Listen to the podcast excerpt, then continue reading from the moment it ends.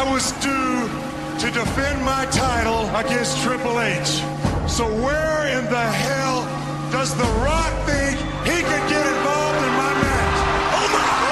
God! He almost cost me the title.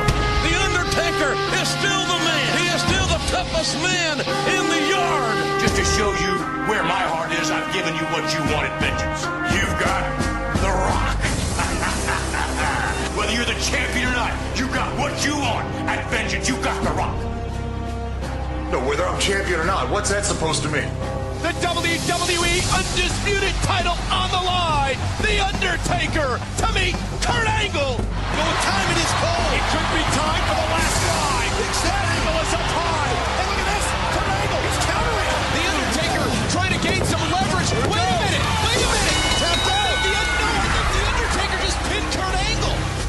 This match is a draw. Therefore, still WWE Undisputed Champion, The Undertaker.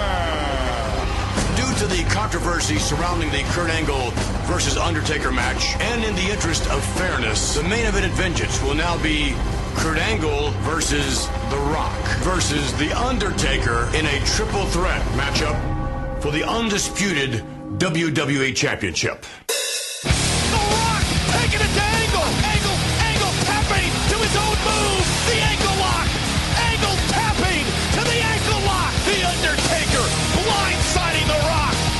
Undertaker just took control of his yard. The Undertaker asserting himself as champion. Hearing me so deep, it gets the best of me. In the fear I fall, here it comes, face to face with me. Here I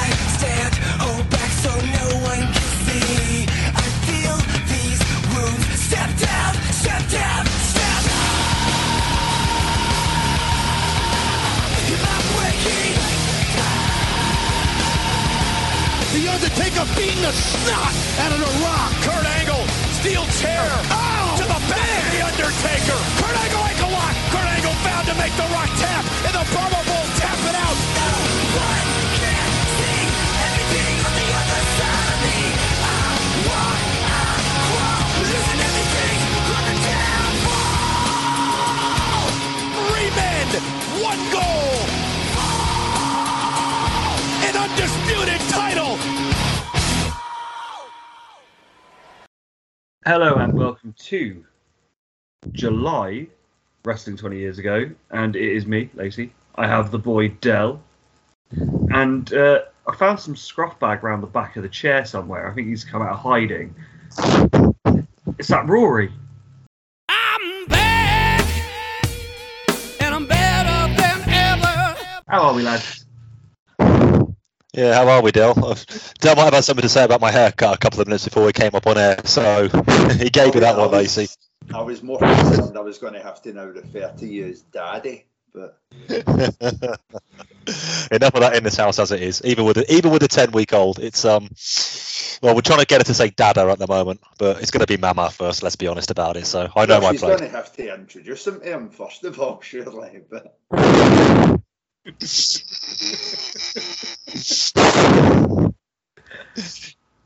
Welcome back, Rory. Oh, you knew you were going to get it when you agreed. it's, it's, it's too fucking easy though, isn't it?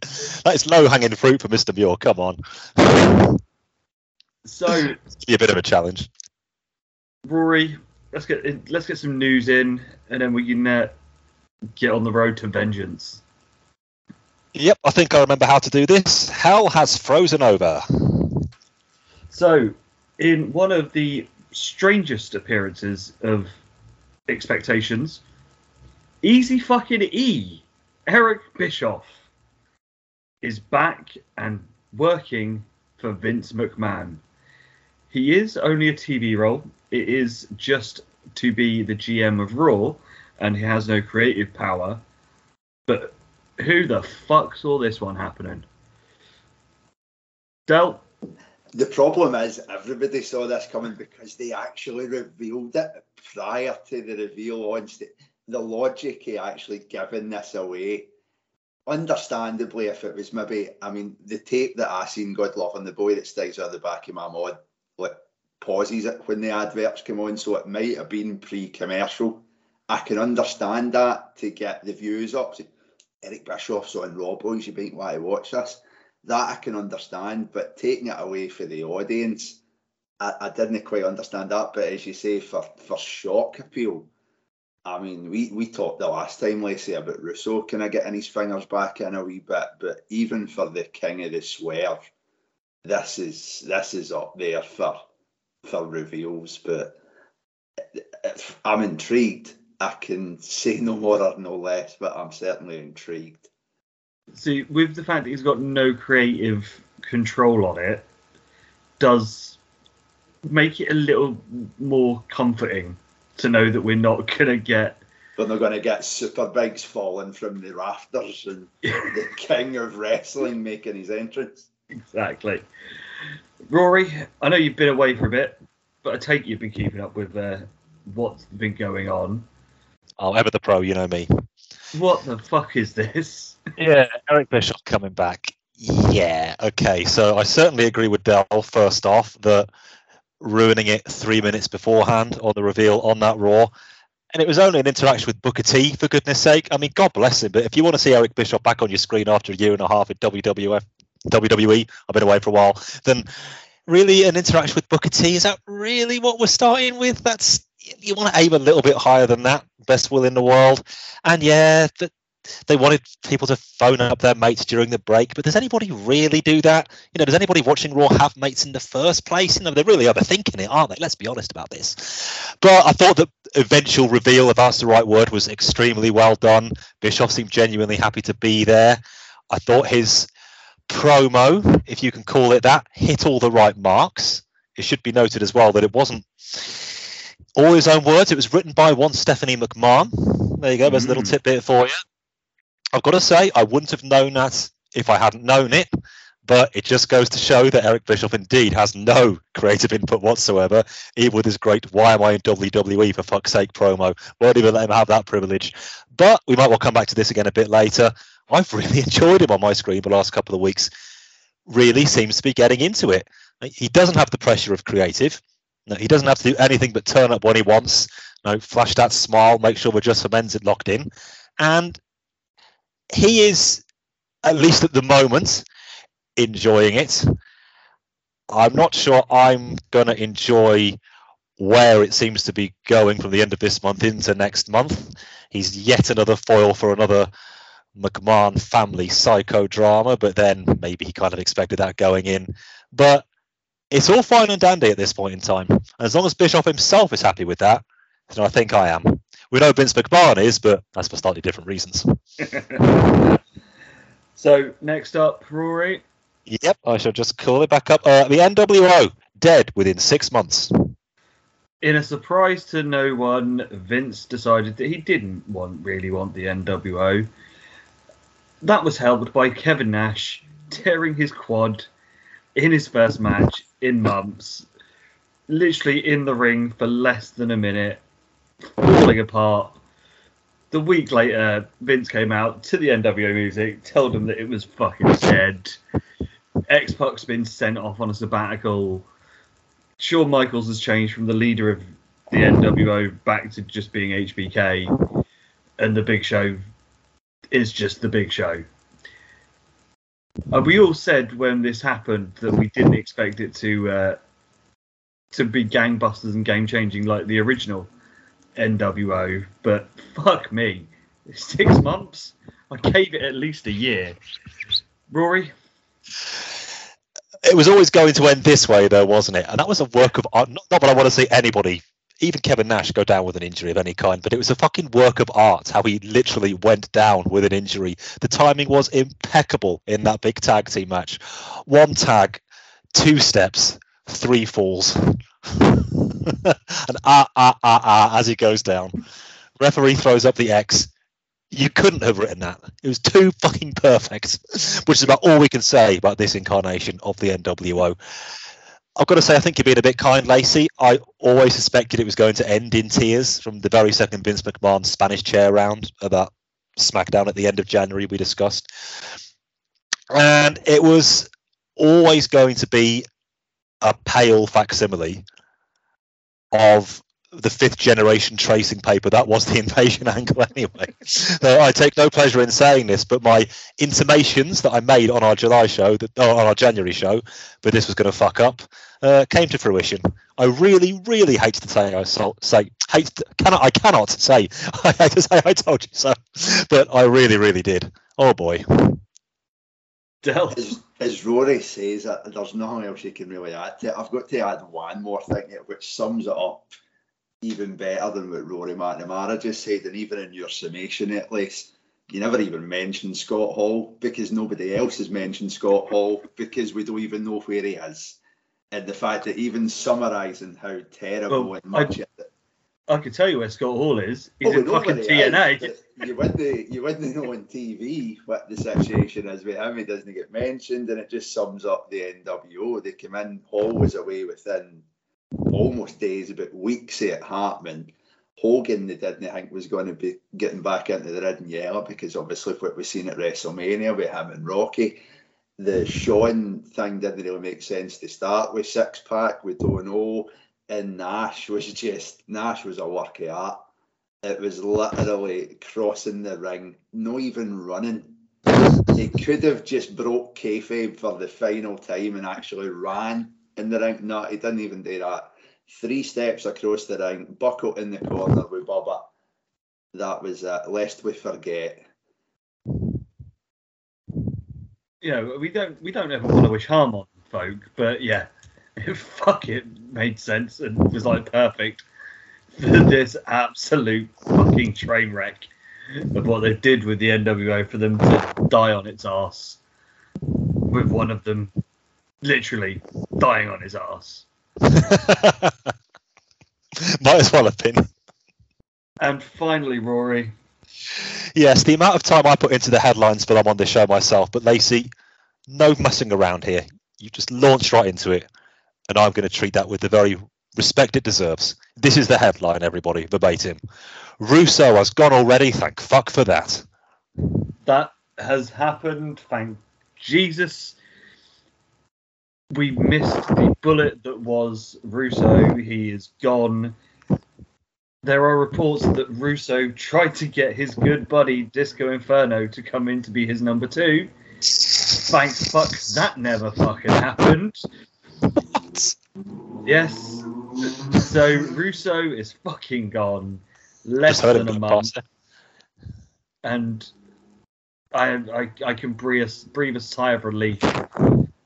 But Dell, after loving him up as much as you did last week, how how can we con- console you? I'm glad to see that Stamford have been listening to the show and uh, taking on my, my glorious feedback about Vicious Vincent. I had prepared a, a monologue just just to give him his flowers, but I'm still Yours- quite emotional. I'm still quite emotional, but at least move on, move on. Rory, how much of a bullet have we dodged? bang, bang, bang, bang, bang, bang. Uh, So, hang on. What, Disco Inferno as his number two. Yeah, That just it didn't actually happen, no, but I just want to lead anybody in any particular or specific direction. But for the Russo Award in four months' time, if we're allowed hypotheticals, then Disco Inferno as number two, WWE Creative. I just want to put the idea out there. I think that he asked for Good Glenn to come in to be his number two on the Friday. From the reports I read, he asked on the Friday. By the end of the weekend, Russo had gone. So that was. So whether it So was for because he asked for, for, for Disco to be in there, and that was the, the final nail on the coffin, or if it was just the uh, fuck offness of are you having a fucking giraffe? say it was the actual reason. Please say it was the actual reason. I'm I'm hoping I couldn't find out any more in uh, in the sources that we use, but if it is that because he wanted Disco Glenn, I think we've missed a trick here. I mean, you're a historian, Lace, Rory, obviously, with all your, your pedigree on this show. We used to have Eddie Graham passing on the knowledge to Dusty. We used to have Eddie Gilbert passing it on to Paulie. This could have been the transition to take us into, boldly into this new century. Vicious Vincent passing it on to Glenn Gilberti. This could have been the second coming of the glory days. it just sounds like, doesn't We've it? lost it. The swerve-tasticness we could have had. so, with, with saying that, so we're saying that we will go into what happened on TV running up to the pay-per-view. Um, notably from the first Raw, fuck me, boys, this ladder match. Taker and Jeff Hardy. Who the fuck saw that coming? Raw's got a history at least. We used to get these matches more so in the nineties with like the the matches with Razor making kid with the upset, ironically enough, Sean Waltman again with the match with, with Bret Hart that went like you know, I think Raw was still the hour at that point and it went Yeah. a good 35, 40 minutes through advert breaks and all that kind of stuff. And uh, again, just going back to what I was talking about with WCW and then WA, the the famous uh, Ric Flair making Sting. What was it? The the Clash, Clash, just yeah. making a made man, and similar to what I was even talking about a couple of years ago, where I think it was Bobby Bamba and can't quite remember who it might even have been yourself, Rory. The Mania match between um, Bret and Steve when Oh, that, that was me. Was when it was the amazing match and there was that wee after bit that I compared to the Shawshank Redemption when you get Andy getting out, but it's the bit with Red at the end that makes the film. It's similar with this when you had the brilliant match, but then with Jeff pulling his cell up in the ropes and shouting up to Taker up the aisle with a microphone, I'm not dead yet. It just that that wee bit of salt and pepper at the end just just made it into something special. And this is the this is the stuff that you want on TV when you've got. I mean, this is what we were talking about a year, 18 months ago when this buyout happened with Turner in Atlanta, when we were going to have a stacked roster and we wanted to be creating for the next year, five year, 10 year.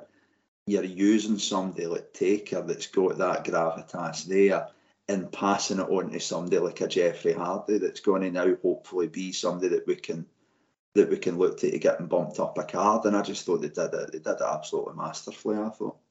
Yeah, and you know, even you, Rory, as take a taker hater, had to. Uh, he's done it a couple of times this month, showing some respect to newbies. Yeah, it's only because he's after something. Just wait till we get to the pay per view. No, I can only call it as I see it, and I speak as my speak as I find, like, like my grandmother taught me to do. This was a fantastic TV match. It was brilliantly put together. I like the fact it had just a tiny bit of build because they announced the week beforehand that Jeff Hardy was going to get this title shot, so that was excellent too. And it wasn't just the David and Goliath type match, which a lot of people, even the people who've been positive about it, have said. Jeff Hardy had a strategy to beat The Undertaker in this match. Okay, it was a little more than belting him as hard as he could in the head with a chair, but whatever works, works, right? Yeah. And there were two or three occasions where I almost allowed myself to believe that Jeff Hardy was going to win. I've got to say, as much as I love him, and I'm sure we'll be talking about him again in the end of year awards because we always are, I had problems with Jim Ross's commentary during this, and maybe it's because we're just coming off the World Cup here, and John Motson, who's no, no Barry Davies, but then who is trying too hard with his commentary, with his breakfast with Batistuta and cornflakes with Crespo. Those are the vibes I got when JR was saying, "Go on, Jeff, make yourself famous, climb your ass off," and it was a little much he wasn't enhancing the pictures as any great commentator should do. No, I was wrapped. The crowd were wrapped. I also like that it was something as simple as a choke slam that did for Jeff in the end. It wasn't an especially dramatic finish, and I mm. think that's fine. Jeff came close enough to winning without being millimeters away because I don't think that would have been believable, and I don't think the Undertaker would have allowed that. But this could be a star-making performance for Jeff. I'm not sure they've really capitalized capitalized on it this month. I mean, we'll talk about it as we get there.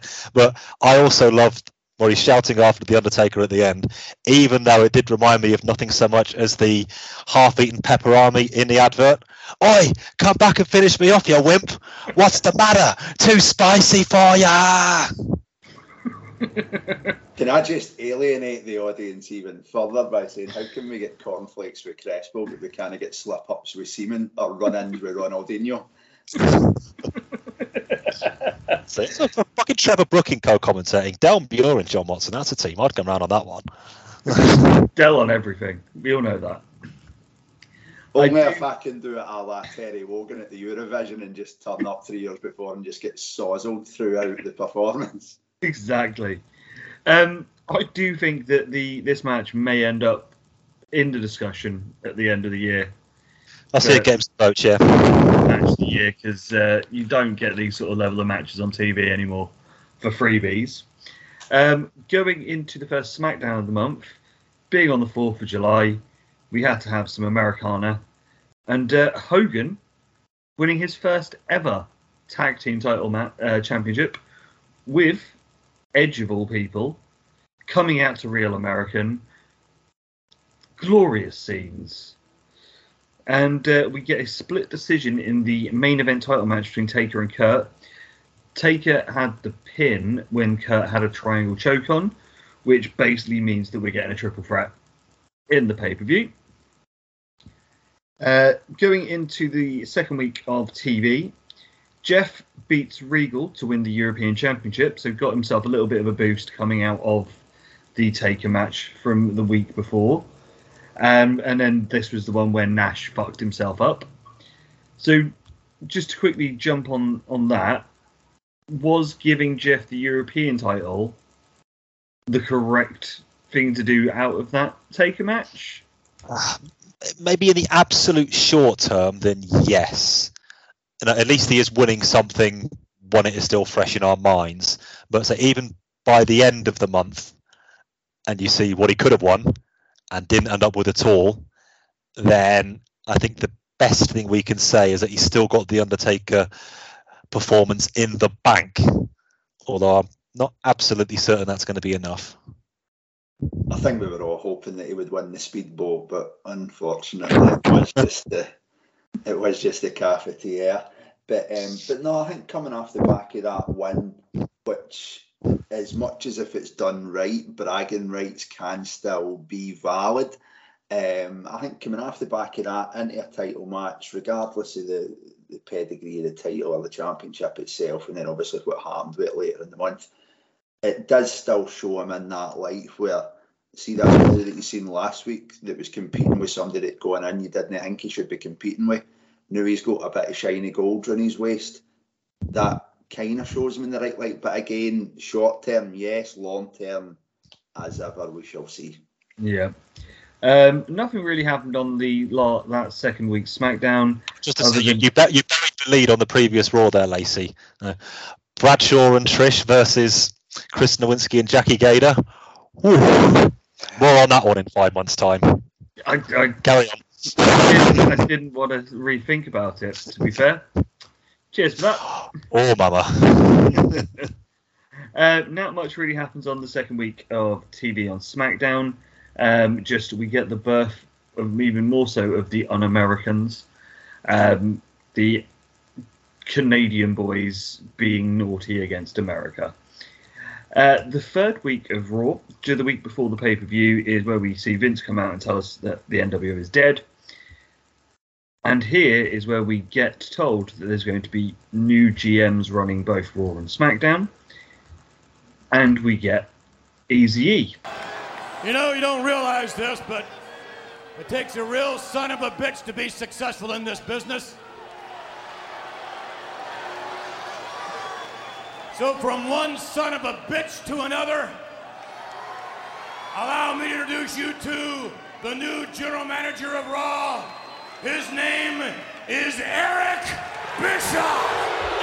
I cannot believe this. I'm absolutely in shock.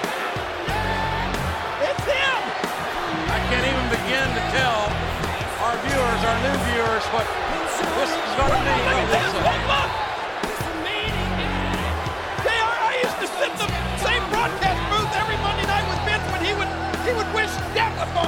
Bischoff. And now they're hugging each other. Look at this. They're probably picking each other's pockets. Tonight, there, there's our new boss. I got 25 years in the business, and it comes down to where Eric Bischoff is my new boss. I've always liked My God, am I a lucky bad Oklahoma. Well, uh, you know, as long as he's fair and firm, and uh, he's got full authority, and, and, and Vince has given him his unqualified support. Fair but firm but fair. If he comes over here, you gonna shake hands with him? I will. Sure you will. Well, I'll tell you what, I, I have seen a lot of things in this company transpire. I can't tell you what this means to me. Well, I'll tell you what it means. It means Mr. McMahon said it's time for a change. Point it JR. Back in black. For those of you who may not know me, my name is Eric Bischoff, and I used to run WCW. Not that watered down version, by the way, that invaded this company, but the real deal. You see, when I ran WCW, I became famous. That's right. I was the only person ever able to take it right to Vince McMahon. That would be me. I remember those battles, and that's true. In fact, when Vince was out here a couple of weeks ago talking about ruthless aggression, just who the hell do you think he was talking about? He's ruthless, folks. Very ruthless. That, of course, would be me. I personified ruthless aggression. You got that right. When Vince McMahon needed star power, I was ruthless. Hell, I signed everybody he had. Hulk Hogan, Randy Savage, Kevin Nash, Scott Hall, Roddy Piper. It went on and on and on. Hell, I was like a kid in a candy store. I signed Bobby the Brain Heenan of Mean Gene Okerlund just, just for the hell of it. Just because I could. Just for the hell of it. People's lives involved here. But what I really did is I took this little family business, this McMahon monopoly, and I gave it one big swift kick in the crotch. Oh. And it was sweet. In fact, while Vince McMahon was on trial with the federal government, he took his eye off the ball. And I raided his company dry. And for all of you people who say the only reason I was successful is because I had Ted Turner's money, I've got news for each and every one of you. I was successful because I was innovative. In fact, I was cutting edge. Remember, remember back when Raw was taped every other week and Nitro was live? And I decided to go on the air two minutes before Raw, and I gave away everything that happened on Raw so you people didn't have to watch it. Ooh. Damn. Well, that was innovative, I suppose. That was ruthless. That was a little aggressive, but it worked. And how about Alundra Blaze? You remember her? This is women's world champion. I signed her away and I said, hey, Alundra, bring your belt to Nitro. She didn't really want to, but I made her because she worked for me. And I had her go out on national television and throw it in the trash. That's that's innovative. That would kill me. It was a little ruthless, it was a little aggressive, but it worked.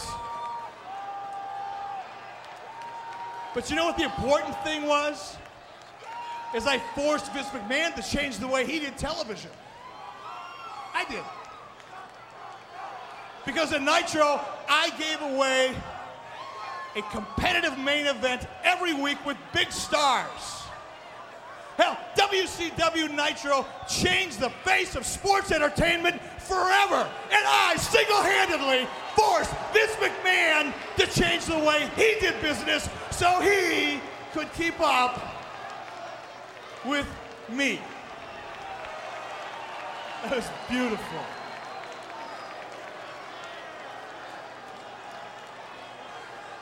Hey, remember when I created the NWO? Cutting edge, ruthless, aggressive. Not some stale retread. Jerry, this is surreal. It's a legend in his own mouth. Nitro beat Raw 84 weeks in a row. 84 weeks in a row, and I came this close. Can you see it? This close to putting this company out of business forever. And he's proud of. it. Single handedly. Why would Vince So naturally? I was a little surprised when my phone rang. None the other end was none other than Vince McMahon, and he said, "Hey Eric, what do you think about becoming the general manager of Raw?" I gotta tell you, I was surprised. I was damn surprised. But then the more I thought about it, the more sense it made to me. Because you see, if there's one person, one person who can take this struggling franchise and turn it into a national media powerhouse, well, that would be me. You could be right, JR. And it's going to start right here on Raw. And we're going to kick it off this Sunday at Vengeance. Because there was one thing that I really wanted to do when I was running WCW. Never got the job done. One piece of talent that I could never sign away. Just one. And I'm absolutely convinced, absolutely convinced, that if I would have been able to sign him, that right now, today, Nitro would be on the air. And Vince McMahon, my new best friend, with all due respect, would be working for me. But that's okay. Because it's not going to be the NWO that signs Triple H. Uh-uh. That would be me. What? And for all of the rest of you in the back, some of you I've had a chance to work with, some of you I'm meeting for the very first time. One thing I'm sure you'll all agree on is that people generally like working for me. It's really not about the money, truly, it's not. People are drawn to winners. You people are drawn to winners. Mr. McMahon was drawn to a winner, which is why he hired me. Let's face it, the WWE needs me. You people deserve me. And there's one thing I want to promise each and every one of you people. I am here to put the E in WWE.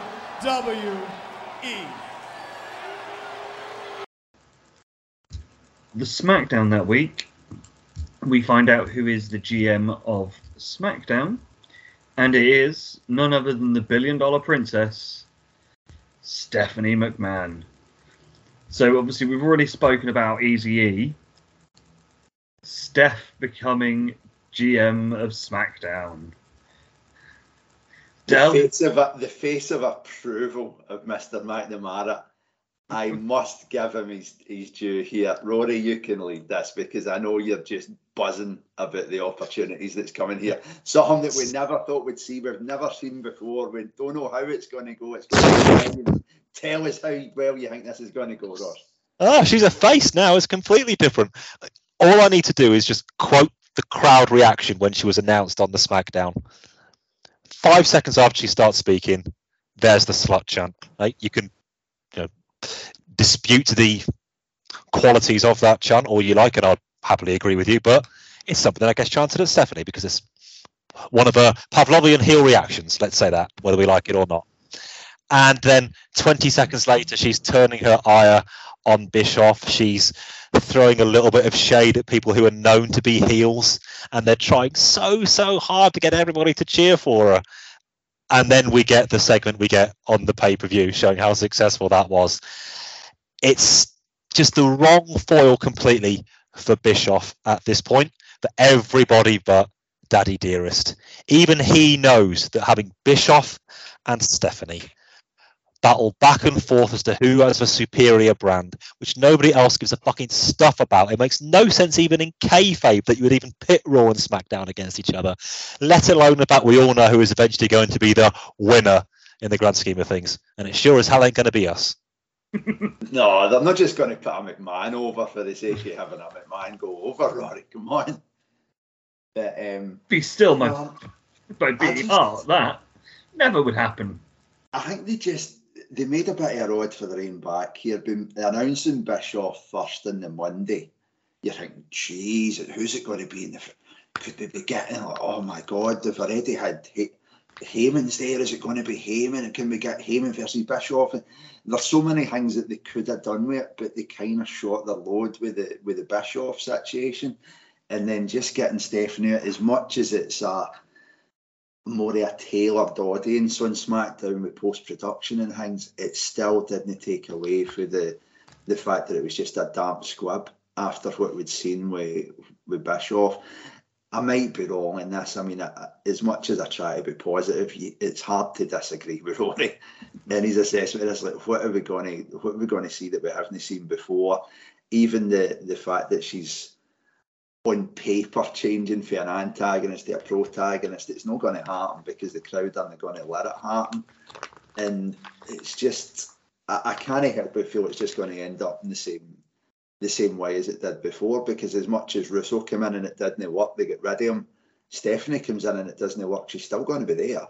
Yeah. She might be off air for amount of days probably, but it's I, I just kind of see how they're going to be able to get it into a workable angle, especially when, as Rory says, it's SmackDown versus Raw, which means something to one man. No one else can. You might get some folk running about him that'll kid on and say, "No, I'm all in on this one. This is going to be brilliant. We're going to make our own competition. We're going to be the best show on TV because we're not just competing with a, another wrestling promotion. We're competing with everybody. We're competing with Disney. We're competing with Fox. We're, no, you're not. It's made up. It's the equivalent of bringing your own ball and playing against the wall that you're kicking it against. The wall doesn't give a fuck. Just- Yep. So we will go into the pay per view, and uh, Rory, give us the happenings. I always had you down as more of a Kirby man rather than Wally Dell, but there you go. So the results of Vengeance 2002. I'm going to skim over the fact that Stevie Richards lost in a dark match because, of course, I am, and the proper results then. Uh, the Dudley Boys, made up of Bubba Ray and Spike Dudley, defeated Chris Benoit and Eddie Guerrero in a tag team eliminations table match. Uh, Jamie Noble defended the Cruiserweight Championship successfully against Billy Kidman. Uh, Jeff Hardy defeated William Regal to retain his aforementioned European Championship. John Cena beat Chris Jericho. Rob Van Dam versus Brock Lesnar ended in a DQ win for RVD in a match nominally for the IC title. Uh, Booker T beat Big Show in a no DQ match. In our semi-main, the Un-Americans beat Edge and Hollywood Hulk Hogan to win the WWE Tag Team Championship. And in our main event, The Rock defeated The Undertaker and Kurt Angle in a triple threat match for the WWE Undisputed Championship, in which The Rock pinned Kurt Angle. Del, what were your uh, initial thoughts before we run through this bad motherfucker? I'll give you two my initial thoughts prior to watching. But downbeat, obviously we've got the full Austin situation, the full brand versus brand thing. I don't really care about some of the the mid card matches were less than exciting. Um, upon watching it though, really solid show. I thought um, Rory might be a wee bit different for me, just on who was the champion going into the main event. there's some of the stuff uh, kind of split through it that, almost made it at times feel more like an extended TV than a pay per view. But overall, I thought it was actually a pretty impressive show. Rory? He seems to have left us. I will tell you what I thought of it. And it was one of those of again, it's a B level pay per view. I wasn't expecting fireworks, but what we did get was decent and much better than than you expect on these filler pay per views before, especially before one of the big shows, when you've got SummerSlam being next month. This very much was better than I expected. Rory, what were your initial thoughts Yeah. going in? I was yammering away on mute there. I'm definitely out of practice with this game. I was just talking on mute in 2002? Who the hell's ever going to do that in the future? Anyway, so Vengeance 2002 is the first event I've sat down with my pen and my critical head on since the Royal Rumble in 2002, and because of that, I had high hopes for it. It's the first thing I'd watched really closely, so I suppose it all could have gone pear shaped. Maybe it is just the flushes of fatherhood that are still very much with me after 10 weeks of it. We haven't really got to the serious flushes yet, if you know what I mean. So, still the honeymoon period. And I went into this one with a bit of a PMA. And despite my issues with the ending, as I'm sure you can expect, I came out with it the same as well. This was a high quality B level pay per view that set his sights high and managed to achieve most of his goals. So, opening match Dudley's versus Benoit Guerrero in a tables match. Benoit starts and beats the shit out of Spike. Clothesline, back suplex, and a backbreaker, and then a tag. Bubba and in, and Eddie gets beat on, and then we get a double team with Benoit. Benoit in with a lariat and a suplex. Eddie back in, and again all over Bubba. Benoit in and hits a German quick tags with Eddie back in, and they be, continue to be down on Bubba with more double teaming. Eddie then gets a table from the outside, but Spike hits a plancha to the outside onto Eddie. Outside, Benoit then beats the shit out of Spike. Good to see Spike still doing what Spike does best, takes a hiding. Bubba starts to come back, but is double teamed again. There's a table in the ring. Bubba goes up top and gets superplexed by both Guerrero and Benoit, but Spike could move the table. Benoit then batters Spike. Bubba makes a save from Spike going through a table. Bubba then takes down Chris with a backdrop and then one to Eddie, a side suplex to Chris, and a top rope slam to Eddie. Spike goes up top and hits a top rope stomp. Bubba goes full Dusty and they hit What's Up. Bubba with a Samoan drop. Bubba then hits a senton, goes through the table, but Chris had moved. Eddie then beats Spike down and hits a tilt-a-whirl head scissors. Spike with a Dudley dog to Eddie to the table on the outside, so Eddie is eliminated. Back in, Spike then gets fucking launched by Benoit in a press line for a table on the floor. Spike's then out. Very quickly, Bubba hits a Bubba bomb and puts Benoit through the table enjoyable uh, opener, some hard hitting stuff, and Spike still taking a hiding as only Spike can. Dell, I've got a couple of issues with it, but they're very mediocre issues. As you said yourself, decent enough opener gets the crowd going, which is something I always look for in an open match or pay per view. My my biggest quandary, well, two really, the pairing of Benoit and Guerrero for me takes away for two good matches that you could have and puts it into one. The pairing of Spike and Bubba, I think it's got the Dudley ring it, it's got the tables, it's going to get the crowd going. What my biggest issue with that match going on first was I thought it took away for the second. And if we had the second match on first, I don't think that would have took away for this going on next because the crowd's still going to going to pop for the tables. They're still going to go for Spike's kind of just general death defiance. But as an actual match itself, some of the stuff that Guerrero was doing, it's nice to see Benoit just batting action after the amount of time that he had out. Maybe this is them just breaking him in gently. So if he is struggling a bit physically, he's got Eddie there to fall back on. But on the match itself, you can't really fault it for where it was in the card. It's an open match tag that doesn't really have any kind of major uh, influence on where it's going to go or what it's going to do or what's going to come out of it. So for an opening match, you can't really ask for much more. And Spike being Spike. Yeah. Rory?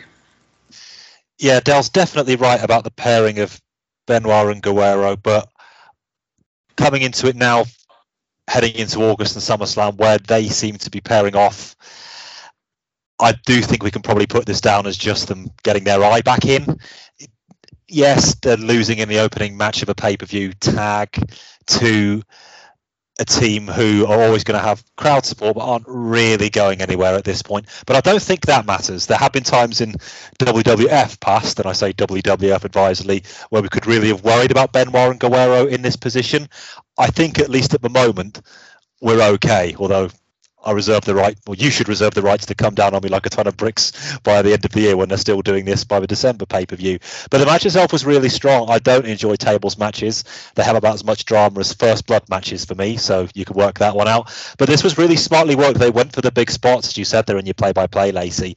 They just let it all hang out, which is really what they had to do. I don't really remember much in the way of psychology or story in this match, but there was just heavy stuff and I think that's what the crowd wanted. The fact it went a fairly lengthy 15 minutes, it was the second longest match of the night. Now, they had a lot of keeping up to do, and I think they managed to achieve it. I'm really enjoying this incarnation of the Dudleys, even though I say I'm not sure they're really going anywhere. I think Bubba has a sort of. He, could you call him white meat? Maybe sort of pork sandwich baby face. I think it does work. I mean, there are definitely a few kayfabe slash kayfabe slash continuity issues. I mean, the day after this, he was teaming up with Trish Stratus, for example, and was being the perfect gentleman with her. You know how how swiftly we forget and all of that. But Bubba and Spike is a combination that does have a bit of legs to it, and I have no doubt at all that one way or the other we're going to see Bubba and D-Von back, possibly before the end of the year. But keeping Spike in the mix, I'm always very happy to see that. And just being around Bubba lifts him by osmosis. Spike's never going to be more than an opening match guy in the WWE. His little one week feud with Austin last year was as good as it's going to get for him. But it's nice to have him around. And I think the four of these guys knew their place on this card, but they made it count. It was good stuff. Yeah, uh, we see Easy backstage sniffing around Triple H, trying to get him to come to Raw, whereas Triple H tells us that he'll make his decision tonight. Uh, we then go into the cruiserweight title match between Noble and Kidman. Uh, collar and elbow at start, which goes all the way to the floor, and then we get a rolling pin exchange. Noble with some clubs, Kidman with a head scissors and a hanging leg drop, misses the plancha, and Noble uses Nidia uh, to get in the way for him to then hit an arm DDT on the floor and then posts him twice. Back in the ring with a Northern Light suplex that gets a two, into an armbar and posts him again. Uh, in then into a key lock. Kidman managed to battle his way out and then hits a hurricanrana dropkick and a neck breaker. Noble then again with another arm DDT and then into another armbar. Goes for the powerbomb that's turned into the face crusher both of them go up top, but Noble manages to stop it and get out. But Kidman hits a top rope BK bomber. Tornado DDT, which is blocked. Kidman then misses the shooting star press and Noble with, a roll up that only gets a two. He then hits a beautiful underhook bomb and gets the win. I am loving me some cruiserweights, especially with the fact that it's a these bunch of cruiserweights that we have is getting a different style. It's not just the luchas and the high flips. Someone like Noble and Tajiri giving the, the groundwork and the good chain wrestling side. Love me, Noble. Rory, what are your thoughts on uh, our resident redneck? Very, very high indeed. And you made a great point there, Lacey. It's often said that WWE don't really know how to handle cruiserweight wrestling. They often have them wrestle like the heavyweights, as funny as a term as that is to use. And I can see a lot of purists don't like that. And it's a viewpoint I can understand to a certain degree. But I think certainly Jamie Noble here, and a lot of Billy Kidman as well, they managed to mesh the two styles very well. Now, be it by luck or by judgment, it felt like a hard hitting cruiserweight match that can placed on the pantheon, if that's the right word, of WWE style. But they really did put their own spin on it as well, and spin is very much the operative word. I couldn't believe this match was only seven and a half minutes when I checked the times just now. I thought it was well over 10 because there's so much stuff going on, much like the first match, despite only having half the length of it. And I could go another couple of these two on pay per view. I really could. I'm not sure I'm desperately in love with the gimmick that Noble espouses. Nidia, in particular, there are areas there that could probably be considered problematic in the wrong light but we're always going to have the in-ring action as much as a certain somebody would like that to be secondary. If the likes of Jamie Noble and Billy Kidman clearly don't want it to be, and if it means more matches like this where they're trying to keep themselves in the shop window, then this time we are the winners. Lovely stuff. I'm actually going to disagree with Rory on one of the very few occasions. I fucking love the Nidia and Jamie Noble stuff. Absolutely love it. I don't know whether it just appeals to my equally working class nature that I would love to own a, a double wide someday. um, I want to turn up with a Mrs. and Daisy Duke shorts and get the brand new 4x4 car out in the yard as the 19 Waynes run about outside, each in their diapers and no wearing any clothes and no shoes on anybody's feet. And that's the, the American dream is my dream, and I'm here for it. Mullets everywhere. Honestly, well, some of us are only blessed that if we want to grow our hair, a mullet is the only choice, Les. But um, I absolutely loved the stuff that they were doing on TV for it was brilliant. The fact that they worked it into the match was also good. And what Rory was saying, I know about the the style, even yourself, Lisa, but they, they always used to just pin these cruisers into the box, say, right, if you can do a, a 450 splash off the top, you're in. Or, you, see if that happens, what you end up with is Aguila and Taka at WrestleMania, and nobody yeah. cares about it if that's what you happen. The fact that these two could actually work their style in their match and have a have a cruiserweight contest, but not just in the cruiserweight box it shows what Rory was saying there when it only goes seven minutes and you feel as if it did go 10, 12, 14. It just shows that there is actually a market for that. And even somebody like me that does just like the, the telly stuff and the story stuff can actually get into a match as well. I just thought they did really good with what they had second match spots, a death spot in a card, especially when you're following the matter, the incarnation, the Dudleys in a table match it's going to be hard to fill that. As I say, I would have probably preferred it personally and first because the Dudleys are always going to have the tables to fall back on for a second match spot. Yeah. I thought the I thought the match was really really good. Um, and as the two you say, I just thought the, the, the two of these individuals in it together worked their magic. I thought they did really, really well. I love the story stuff, but it didn't detract for the match, and the match also didn't detract for the story. I thought it was perfect for what they were given.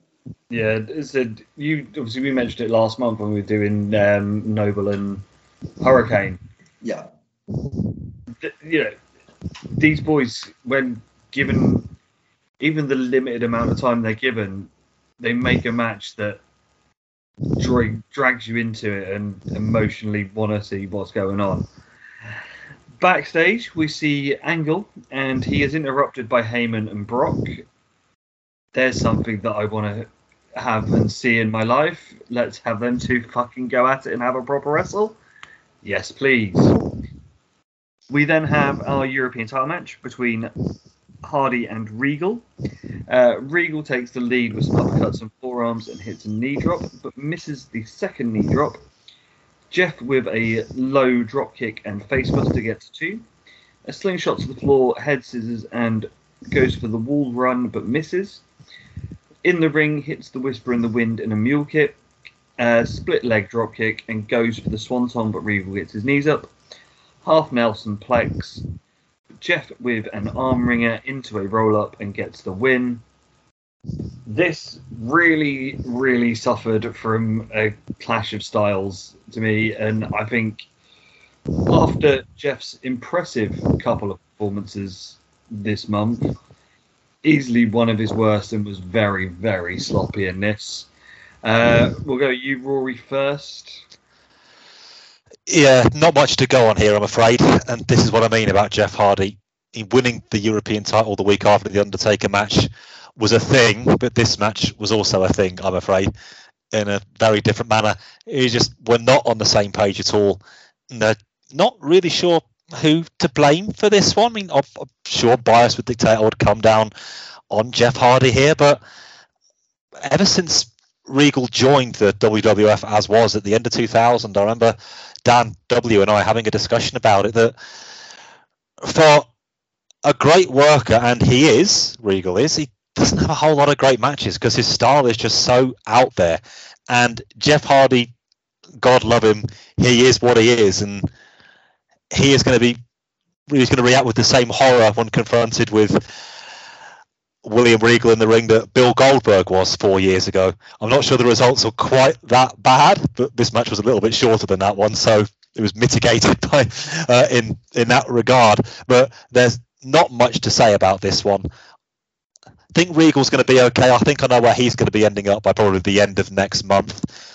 But when you do the TV run after the pay per view, Lacey will see exactly where Jeff Hardy is. And July the 1st is already looking like a bit of a distant memory. As Rory says, Les, I think it's one of the classy styles where I like black pudding and I like ice cream, but I don't necessarily have them on the same plate. Um, it can work with some of the backstage stuff that we've been seeing with Jeff this month when he's talking about this living for the moment situation that he kind of seems to live his life by. Hopefully that doesn't pan out for the worst in the years and decades to come. But um, it, it just it's a roll of the dice really with these kind of matches when you've got him going up against Taker and that worked. You also have to put him against Regal, and obviously that didn't.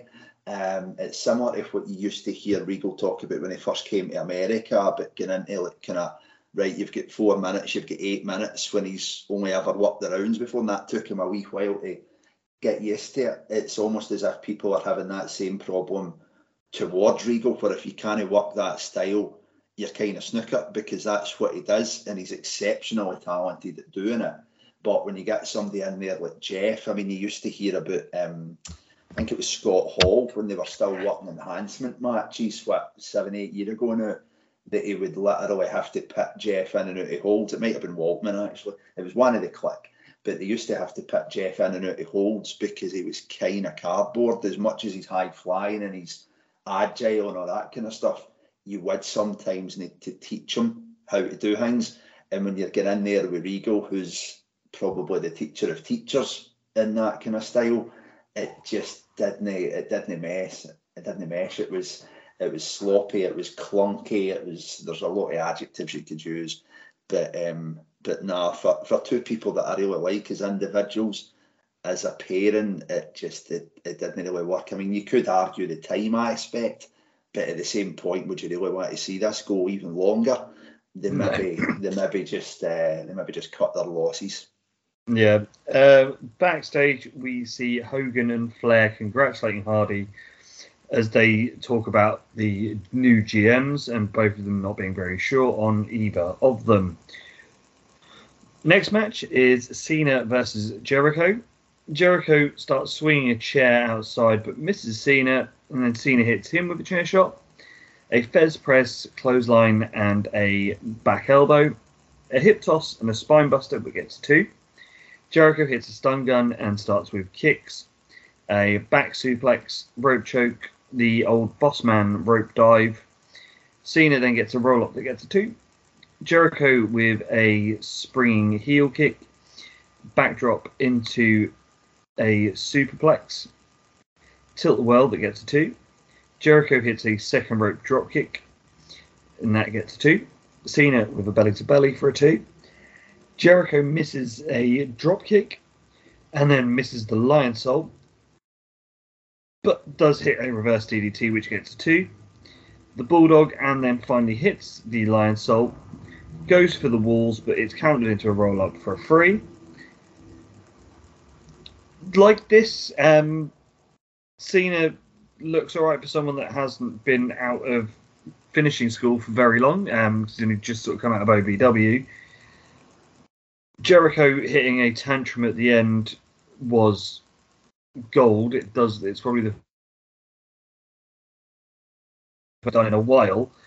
Um, but a couple of matches in a row finishing with roll ups. Yeah, what's that old thing they say? Make sure you don't copy what has happened in the match before. Dell, What we were talking about in the last match, Les, with sloppiness and clunkiness. If anything, this is the match that should really have had the the excuse for that. I mean, Jericho is experienced as he is, has always been quite. Uh, I'm trying to think of a kind word to say about it, but untidy maybe. yeah, Um, there are a lot of stuff that's kind of a wee bit a wee bit flappy at times with him, but he's really good at what he does. As you see yourself, at this uh, Cena boy, he's no longer uh, developmental. He's thick, man. He's built like lumber. And I mean, if anything, you would expect that to be the, the match that's kind of clunky. But I thought that he- he's been really doing brilliant with some of the stuff he's been doing in SmackDown. And then when you see it in a match like this against, as they noted in the comments, the first ever undisputed champion, he didn't look out of place. Um, You've got to think, I mean, he's built like Vince made him in a warehouse. So you've got to think they've got big plans for him, especially with him being in the, the solo run. And you've got the likes, say, is it Batista and yeah, uh, the Deacon. Hingy and um, Bob Orton's laddie. You see them getting put into tag matches, but Cena's out there himself, not quite on the Lesnar level where it's Raw. He's got Heyman, he's getting title matches, but just kind of underneath the radar and then going in against people like Jericho. And there's obviously been some of the stuff backstage with him as well. They've got plans for him, but they're not pushing him down your throat, which I think's quite refreshing. But as a match, I thought it was really good. And as you say, some of the stuff with like the storyline aspect, it with like the tantrum with Jericho and the cockiness, I think he's got the win, and then the the plucky underdog pulls it out the bag. I thought they did really, really good. Rory. Yeah, with us being on the show, it's a bit of a ceasefire in the Jericho Wars on the Wrestling 20 Years Ago podcast. Well, there was going to be another battle next month because both Eric and Dan are back on. So, you know, to the bunker for that one. I'm very much a lukewarm water, as I've said before. Re Chris Jericho. He's just doing things at the moment, and he does another thing a bit later on in the show as well. And then he does another thing to close out the final Raw of the month. And they don't really know what to do with him at this point, which was always going to be the case. Uh, he didn't show enough to the top brass during his three month title run, which wasn't his fault. He did all he could, but the die was cast very early on, and he's spinning his wheels. But he's putting the effort in the ring, it must be said. And I think he wants to make something of this John Cena fellow, who I've seen a few matches of now for the last couple of months. And I have a theory. John Cena was born in April 1977, which would have made him a couple of days old when the first import copies of uh, the punk fanzine Sideburns, written by Tony Moon, will become available in Wow. uh, West. News- West Newbury, Massachusetts. And famously on the front cover of that issue, this is a chord, this is another, this is a third, now form a band. And that's what I get watching John Cena in the ring. This is a move, this is another, this is a third, now become a pro wrestler. And that's the vibe I'm getting from him at the moment. I absolutely take on board your positive comments, gents. Re him, and there's absolutely something there. Vince McMahon's gonna. Well, we all for Vince McMahon, there's definitely something there, and it probably takes about four hours to disappear at the end of every night. But it's all just the basics at the moment for Cena, isn't it? He's got them. The fundamentals are there. Working a mini program with Jericho, I think, in five, six minute matches on TV and pay per view. That's okay for now. I would just let Cena do this sort of thing for the next, probably the remainder of the year. Maybe put him on this new program, Velocity, that's coming up, and just let him hone his craft. I mean, of the three who came up from OVW, who you mentioned earlier, uh, he is the one that Jim Cornette, I know, had the most positive to say about. He says this guy could be a multi-time WWE champion. I think we're putting the cart before the horse a little bit there, but I can see where it comes from. But let's let's just, as Vince McMahon would say, let's cool our jets just a little bit. But the match was fine. So we see Easy hanging outside Steph's room, um, and we see Trips go into Steph's locker room, followed by the lawyer. We then have our Intercontinental title match for the evening, which sees Brock going against RVD. Brock, as always, as quickly as possible into a fireman's toss, clubbing blows. RVD with a few kicks and a drop toe hold into the post. RVD with then some leg kicks and a low drop kick, but Brock just basically picks him up and lobs him away, missing a clothesline onto the floor.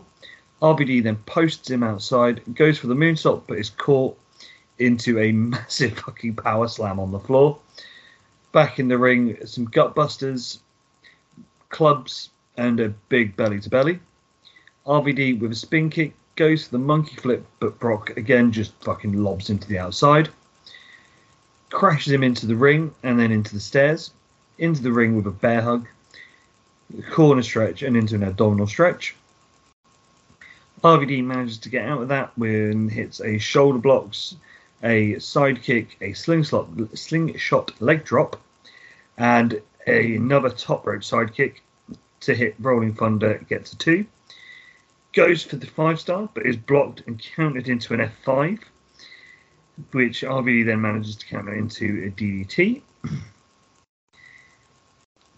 Goes up again and hits the five star, but Heyman pulls out the ref, which is where we get our DQ. RVD then kicks Paul. Mini Nate then hits Paul as well. Brock makes the save, but RVD onto the top rope with a cannonball onto the floor. Into the ring, RVD goes for the Van Daminator, or the Van Terminator even, but Paul grabs the leg so Brock can get up, slams the chair into RVD, and then hits an F5 onto the chair. A fun match. Um, RVD had a few hope spots, but fuck me, they're building Brock to be an unbeatable beast. Rory, I know you've been watching along, but you haven't had anything to say about Brock because you weren't here from when he's been here. What do you think of uh, Vince's Aryan wet dream? I think we might want to add an allegedly in there somewhere. Maybe only after one of the words, though. I think this guy is the present, not the future, the present. And I think in just 31 days' time, we'll be talking about Brock Lesnar, undisputed WWE champion, and rightly fucking so. The rocket has been strapped, or the rockets have been strapped to everywhere they can be strapped on this fellow. And I've gone back and watched a few of the Raws and SmackDown downs and the early pay per views from straight after WrestleMania, and you can see it. With Cena, it's potential. With Lesnar, it's fully realized. This man has got the fucking lot. He can move. He can fight in the strictest sense. He's got a believable move set. He can do these things to anybody. Heyman is the perfect guy for him to GM up and cut the promos. Uh, it's all there. He is fully formed in just three or four months. I, I'm, I'm almost speechless by what by this Brock Lesnar fellow because there's no interregnum period. No, any time where they don't put the belt on him is is too long. And I say that to somebody, if you listen to the seven years I've been doing this show, I'm all about the slow build and just letting it play out and see where it goes, as my old buddy Scott Keith would say. But with Lesnar, it's there. And every day he isn't the champion is a day wasted. Which So- made this Here's, on. here's one for you because obviously we all saw how Kurt fucking just ducked to water with him in his first year. Brock's other than obviously Brock hasn't been given every belt on the way to it, but as we all suspect, Brock will be the champion within six months of being on the show. Yep. Is Brock a better protege than Angle was? it depends how you want to look at it.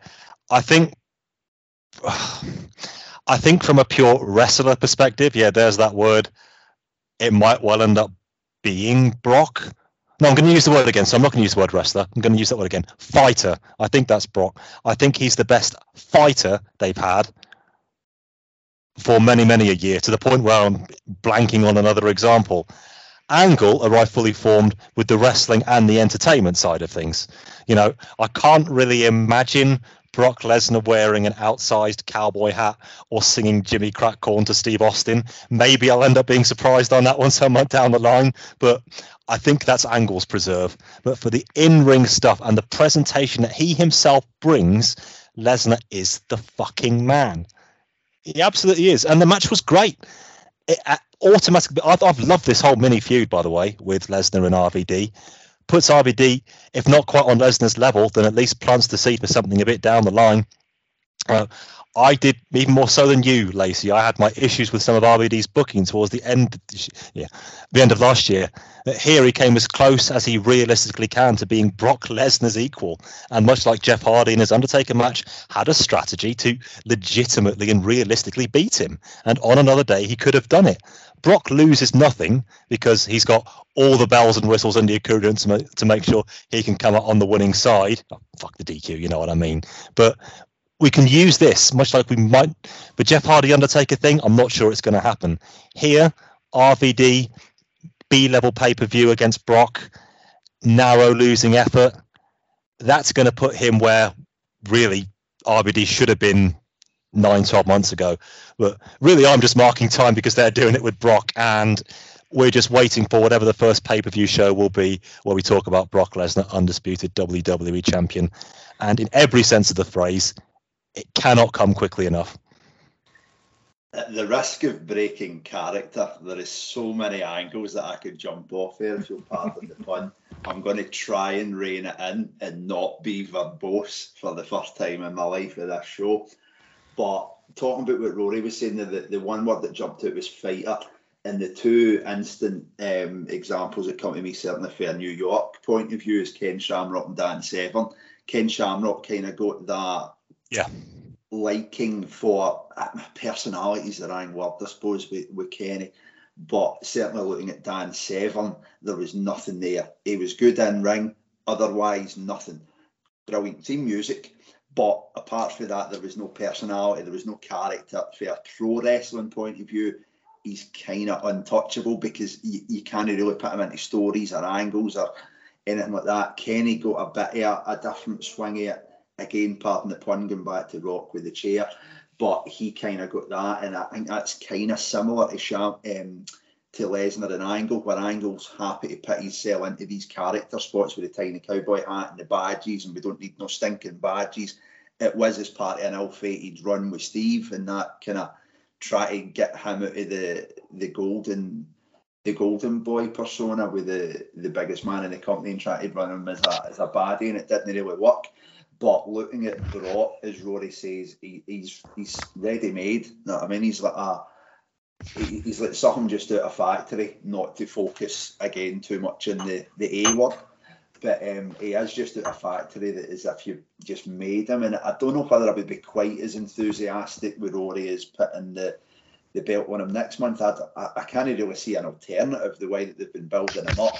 But I mean, talking of that build that they've done with him in the last kind of well, it's really weeks, but the last couple of months, lest we forget, he was getting he was getting a, a win over Stone Cold as well in the middle of this that obviously transpired that didn't happen. Mm. That's something else that would just have pushed him this wee bit quicker again and got him a, a massive scalp, arguably the biggest scalp you could get on the way to this run to SummerSlam.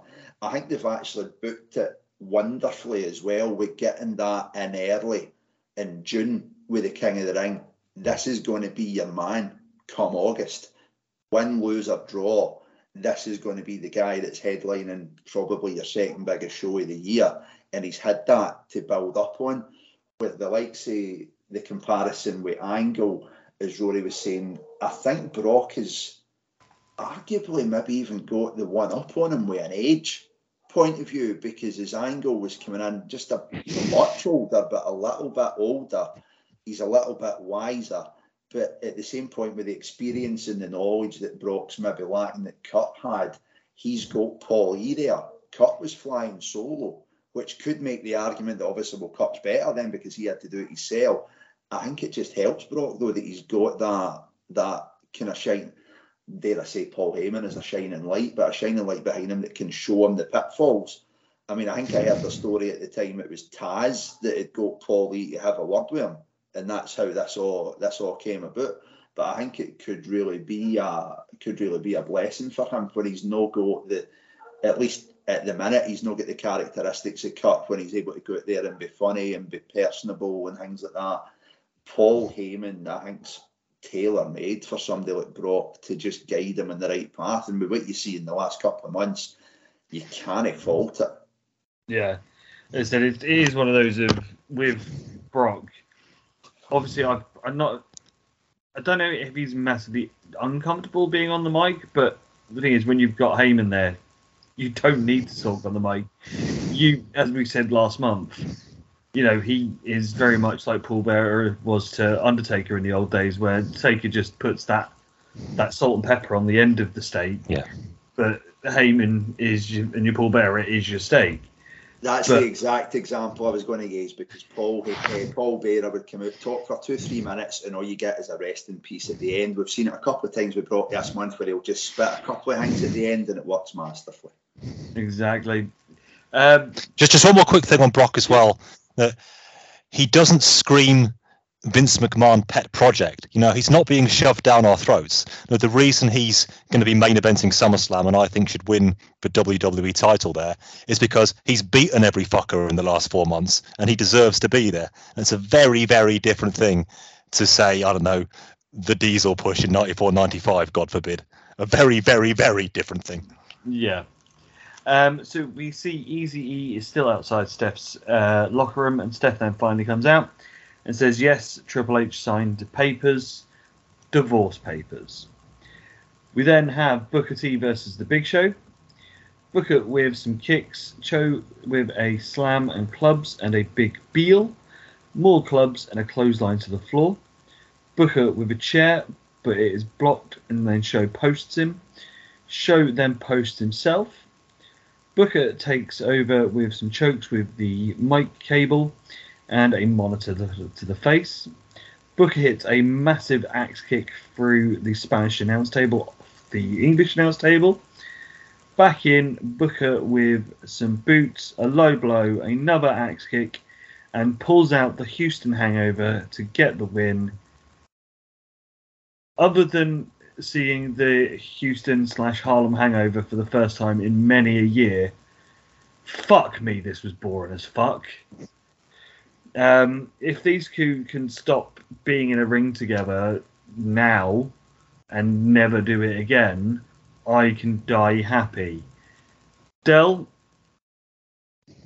I don't know whether it was the hangover of the Brock RVD match. I think it's kind of similar to what I was worried Rory was going to say at the start of this, where it's what I went in with high expectations for. That's your first fucking mistake. But this, I went in with expectations so low, it couldn't have possibly under delivered. For me, I wasn't expecting much going in. I wasn't disappointed. But for what they've done, the time that they got, that I mean, everybody knows Paul White is just he's just not for me. Um, I, I've never- well, I don't know whether everybody's quite as bad as me, Wayne, but I, I'm just not a fan of the man at all. I think as an attraction, he's got an appeal just for a, for a mass point of view. But as soon as he as soon as he goes on a microphone, as soon as he steps in a ring, it's just not for me. Booker, I've never quite got. I don't know whether it's just because I was never really huge. I was always made WWF on this show than I was WCW. I did dip my, wa- my dip my feet in the water a couple of times, but I never really got the hype with Booker T. He is good. He- Is he as good as what some people would have you believe that have followed him for like the the stuff with Stevie Ray? I mean, even when he was still in chains, God, if we can mind that, the best part of ten year ago with, with his brother. I've never really quite got it, but I think for what for the position that he's been put in, I think he does a lot with what he's given.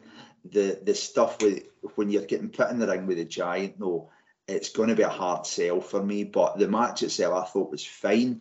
Um, as you say, it was nice to see the Harlem Hangover or the Houston Hangover, as they're now calling it. But um, but no, for going in for what they were meant to be there for, it's another death spot in be, in between the matches. That well, not quite semi main, but it's kind of in that spot where nobody's really buying a ticket to see it. So for that aspect alone, it can't really be too bad.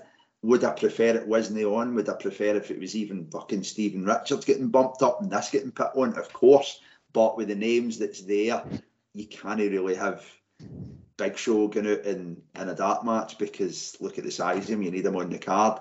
But as I say, my expectations were that low, I couldn't really under deliver on it. Rory. Yeah, my, my ears pricked up at the mention of Stevie Richards there. And yes, yes, not just my ears. Ho, ho, ho, ho. but should, should have turned the camera off for that one. Yeah, this match. So I normally watch the pay per views in the very chair I am sat on now. TV over there. There's the TV. Here's the chair, but it's good for a podcast, isn't it? There's the TV. There's the chair. There's the baby changing table. That is where I watched the Booker T Big Show match from. Was the smell That's all, of you shit get, that's, all you, coming from- that's all you're getting out of me on that one. Was the smell of shit coming from your young one or coming from so was, Yeah, the windows uh, the windows haven't been closed since. Let's say that. Move on. So we have Trips coming out to tell us where he is going. Very quickly, Easy comes out to butter him up and says that he can get him all these endorsements. Steph comes out to say that she knows Hunt Trips best. Stephanie and Easy bicker with each other. Tripp says that Easy is a prick and Steph's a bitch. And then we hear the Heartbreak Kid's wonderful tones as he comes out and says that he should consider friendship and fun and join him to make Easy E's life hell. Trips goes with HBK to go on to Raw. And uh, as Easy is gloating, Steph slaps him. Why are we getting a 20 minute Raw fucking start on a pay per view? my biggest quandary with this was they missed the trick of saying, do you want to go with fun and friendship or do you want to go with Stephanie? Do you want to go with the double Fs or do you want to go with the double Ds? And they never Hey. put that line in. And that was my biggest quandary with this. But um, I, again, I, I make no apologies for it. I come for the, in the lines of Jim Ross, I come for the sizzle rather than the steak. I don't apologise for that. I like this. I thought it actually broke up the show. The issue is though when you're putting in matches like Paul White and Booker T, and then following it up with this, Yeah. you can out of this for the best part of half an hour, if no longer, maybe three quarters of an hour, and you wouldn't have missed anything because they're clearly going to be talking about this on Monday night.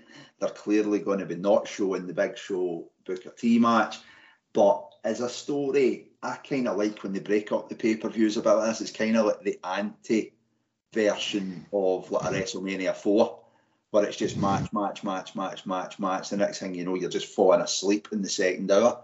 I kind of like this break up here where they, they have the things, but um, it was a bit long. Know what I mean? I like Hunter, I like Shawn, I like Stephanie. Bischoff's a brand new toy in this kind of playpen. But for the for the length of time that it got combined with the backstage stuff earlier on with the the swerve, oh, he signed the contract. No, I signed the divorce papers, and then am I going to go to Raw SmackDown? As Rory says, there's only one man that cares.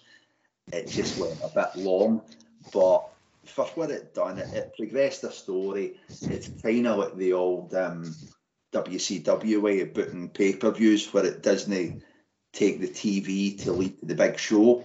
It takes the big show and make gives you a hook for the TV. I understand the logic behind it, but time management, having for Fend a Hunter Helmsley segment could be thrown to time management issues. but I think it just went a little, a little long, somewhat like Hunter's nose, just a little bit long. Rory, we know Yeah, how just- much you love these sort of things. Oh, very much so, yes. And whenever Triple H isn't on screen, everybody should be saying, Where's Triple H? That's my problem with the man. Everybody else, right, this whole Raw and SmackDown thing, they're pretty much jumping ship willy nilly. Right? Triple H, there's a bidding war over him to the point where 20 minutes of pay per view time are given up. So fuck, even if you did care about this Raw SmackDown shite, right, and nobody does, why would that bother a fucking pay per view audience? Everybody's sodding on there anyway. Just, just you know, because the segment itself wasn't that bad, and it did lay down a rather important storyline point for what we saw hmm, of course, it's rather important as Triple H, but you did need this to get to the story on Monday. My big issue is that it's a Triple H story that they had to build to. This is this is what no, Triple H. The guy can still do it in the ring. I think probably when we get to the end of the year, we might have a few a few debates. I wonder what side I'll be on about is in ring work post injury, but it is still there. It's the presentation of the man that I have the biggest problem with. But you know, look who is providing that presentation, and I am fighting the ultimate losing battle here. Lacey, we've already had to sit him through 20 minutes of Hunter Helmsley. He's got Undertaker in the main event. We're going to need some more holiday request forums here. It- this is where he goes. I want more uh, paternity leave. Six months was nowhere near enough. I tell you, I thought I timed it right. Twenty minute Triple H segment, twenty minute Undertaker main event match. Yeah, I know. Back to the changing table, I think. So we have our tag team title match, which sees Christian and Storm, the Un-Americans, going against Hogan and Edge. Hogan and Christian stop, and Hogan does Hogan power moves and lobs Christian straight out of the ring. Uh, Storm in with a cheap shot, and they hit a double suplex. Hulk then hits a double clothesline at the clothesline and the double noggin knocker, which I'm always a fan of.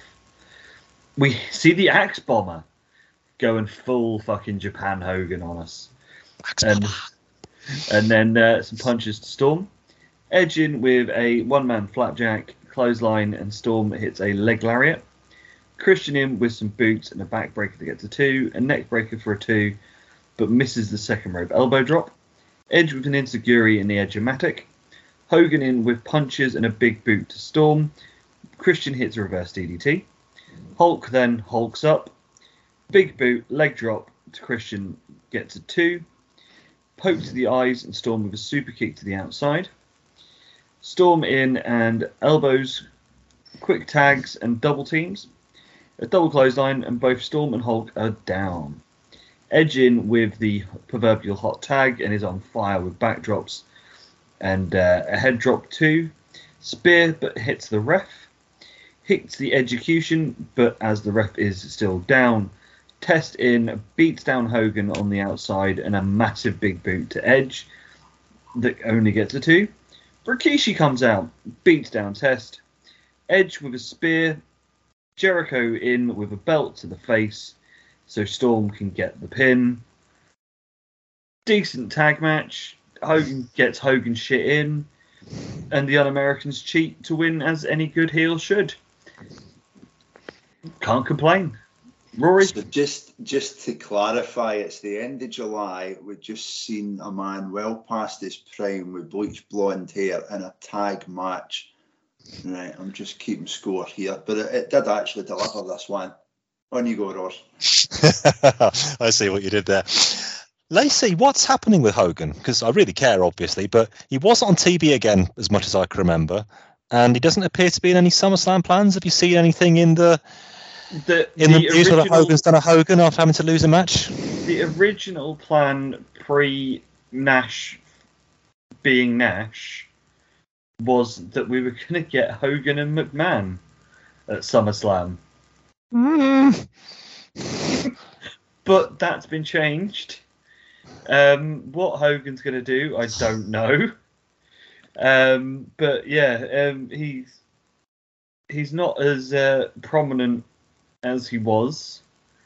Um, I don't know whether you know he's he's taking some time off to go film Mr. Nanny 2 or Suburban Commando 2, those films that we really want, not the Scorpion King. Muppets Um, in Space too. That's the one we really want. Come on. Thunder in Paradise, Paradise 3. has been. But yeah, you know, it is quite novel to see this Hogan run so far where he put over The Rock, Very he true. pushed up Edge, and put over the Un Americans. the backstage stuff, he's talking up Jeff Hardy, he's saying you're the future, and he's not actually doing it with his tongue in his cheek. He actually seems as if he's turned a corner, Les. Yeah, I think he knows what he's tapping doing. out to Angle last month. Yeah, it's all going to be cashed in, isn't it? There, there's going to be something, but uh, Sorry, Rory. my phone's ringing. I've got Brutus Beefcake on the phone. He says Jimmy Hart's available. well, Only, only, only five Nasty months. Boys. Okay, anyway. yeah. Hogan McMahon. Oh, you talk about a bullet dodged. Oh, God. Did Hogan want his win back? Yeah, think on that one. Yeah, okay. So, but the match we got, it was all right. It really was okay. The right people, and you know who they were, held this one together, and Hogan did the Hogan stuff that everybody wanted to see. It says here. I'm glad the Un-Americans won. I think they probably needed to. I'm enjoying their shtick so far. I'm not going to give any reasons as to possibly why. No, may, maybe, maybe I was with Lance Storm. Then he said that when he said that America turned their back on Britain in 1776. I can't possibly confirm. Poor old Lord North. We're all friends on this show, of course we are. But they really have gone for it. I've got to say. And I think some of the comparisons, and I can understand why people are saying this, with the Hart Foundation thing from five years ago, I think they're wide of the mark. Now, the whole Hart Foundation thing and Bret versus America was because Bret Hart legitimately just did not understand where the American fans were coming from in 1997, and they parlayed that into storylines. Yes, he had some things like you know. They stick the hose right here in Pittsburgh, Pennsylvania, shaped like a toilet bowl, all of that. But with the Un Americans, it's real, a real screed of enmity. Now, the promo they did shortly after this, where the likes of Elvis Presley and John Wayne were laid to waste. So you know, Public Enemy approve. Not that Public Enemy, the good Public Enemy, by the way, just for the avoidance of doubt. And they are getting some serious fucking heat. No, they're carrying the American flag upside down. You know, what would Betsy Ross think about that? And I wonder where this is going to end.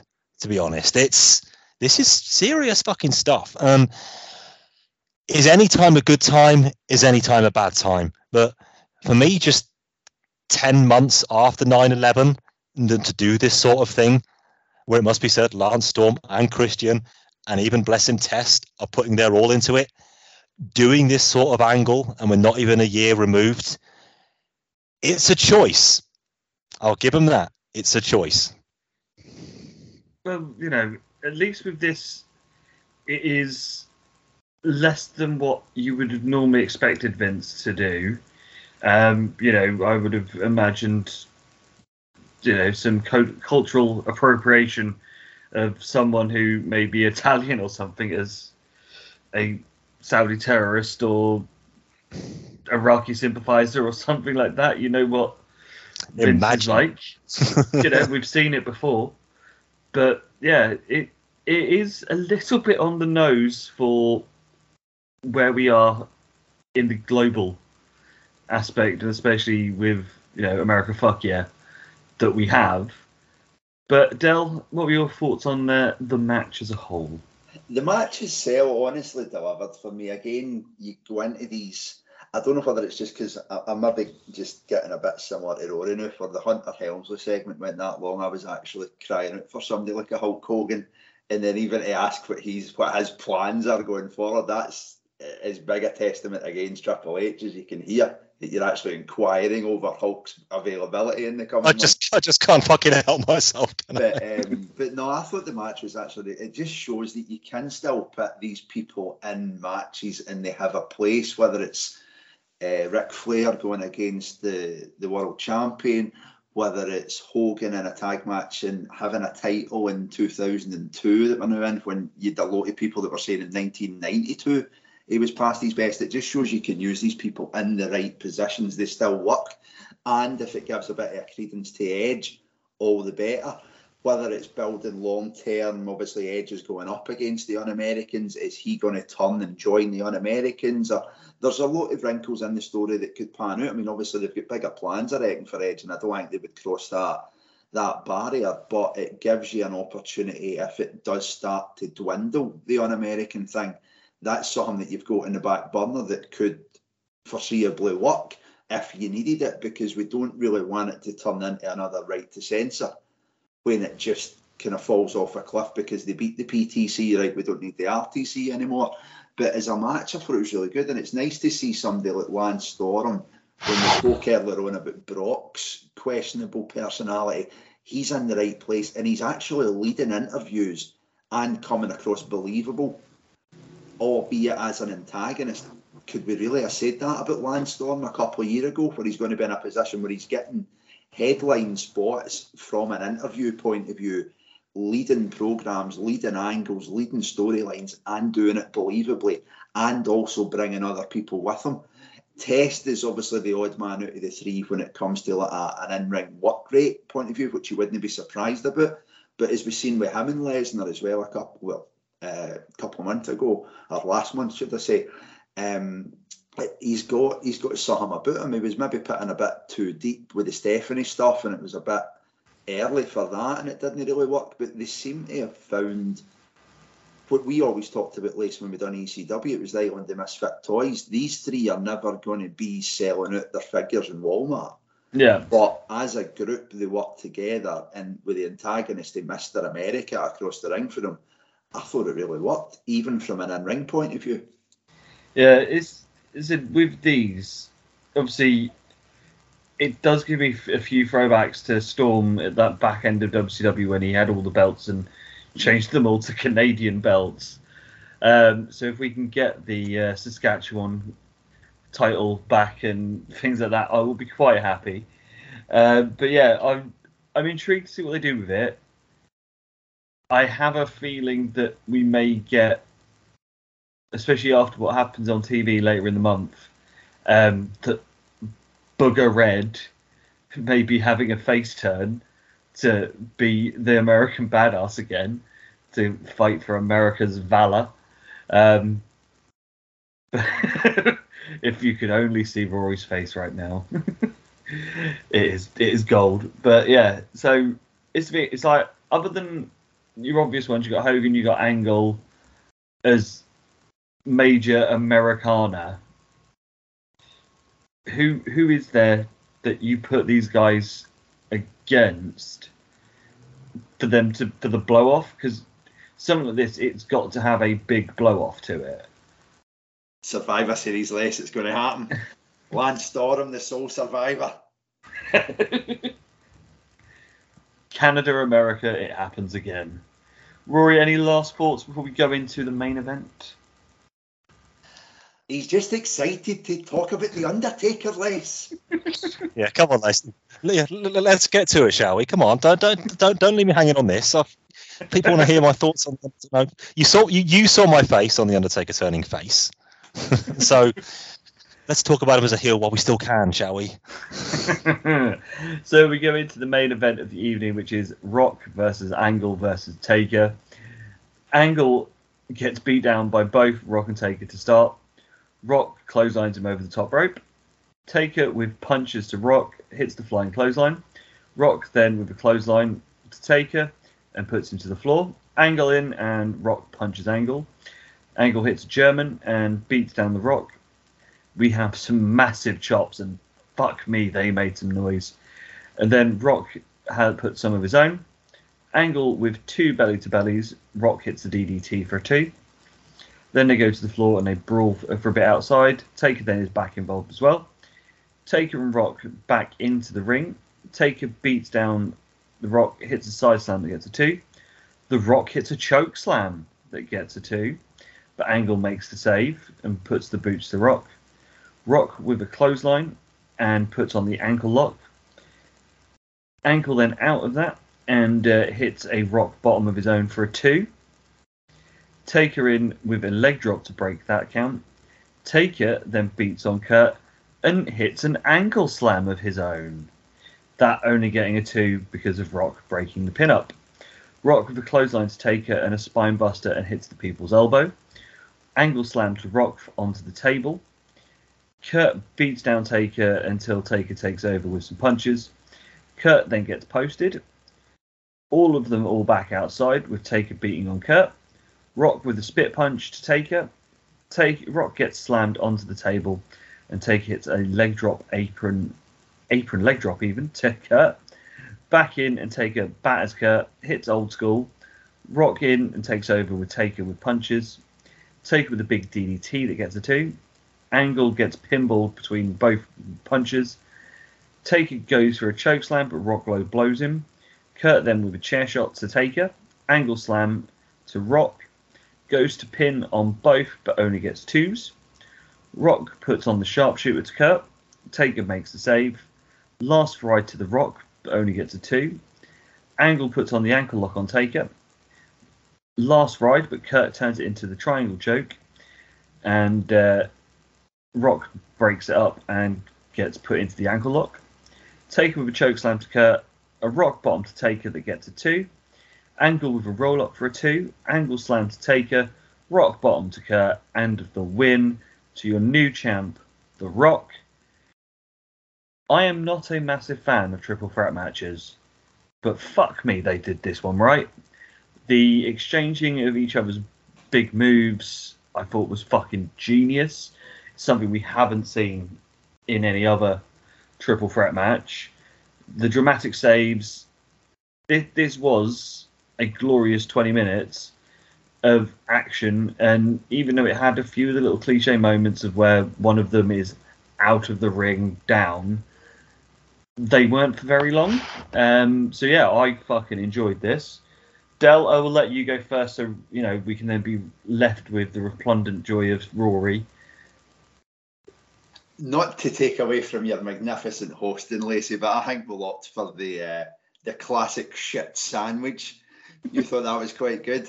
I'm dying to hear Rory's thoughts on it, and then I'll try and salvage a bit of positivity at the end. Mr. McNamara, the floor is yours. I've only really got good things to say. I'm sorry to let you down, listeners. That I've only got positive things to say about this match. I thought it was fantastic, a superb triple threat match. Much like Lacey, far from my favourite choice of match. I, I, it's too much of a kayfabe buster for me, and it's far too much of an easy out. there you go, just a little dropping a little seed myself. Trust me, I'll come back to that one in a couple of minutes. But this was so intelligently worked from all three guys. I don't think other than the finisher stealing that you mentioned there, Chris, there were any real outstanding moments necessarily in this match, but it was just three top guys who, like it or not, know what they're doing. You know, they know how to main event pay per views. They've done it often enough. They know how to take the crowd up. They know how to bring the crowd down. They know when to time their moments. And there was nothing especially ornate in this match. Nothing, as I say, out of the ordinary. They really just did their stuff to each other, but because it was The Rock and Kurt Angle and The Undertaker doing that stuff, I've said stuff far too many times today, by the way. I'm going to say it one more time doing their stuff to try to become the WWE champion. I was relatively kind on it. There were a couple of hairy moments. I did laugh at the point at the very start of the match where Undertaker and The Rock were looking at each other and Angle was waving to try to get their attention. But it was a bit gallows humor. It, truer words never spoken in jest in that sort of thing. You know, you get it. Which is a shame because Angle was really the glue that held this match together. A lot of Rock and all the Undertaker did everything they had to do, no question. And then we jump to the finish. Will you just take a fucking job, man? It was right there.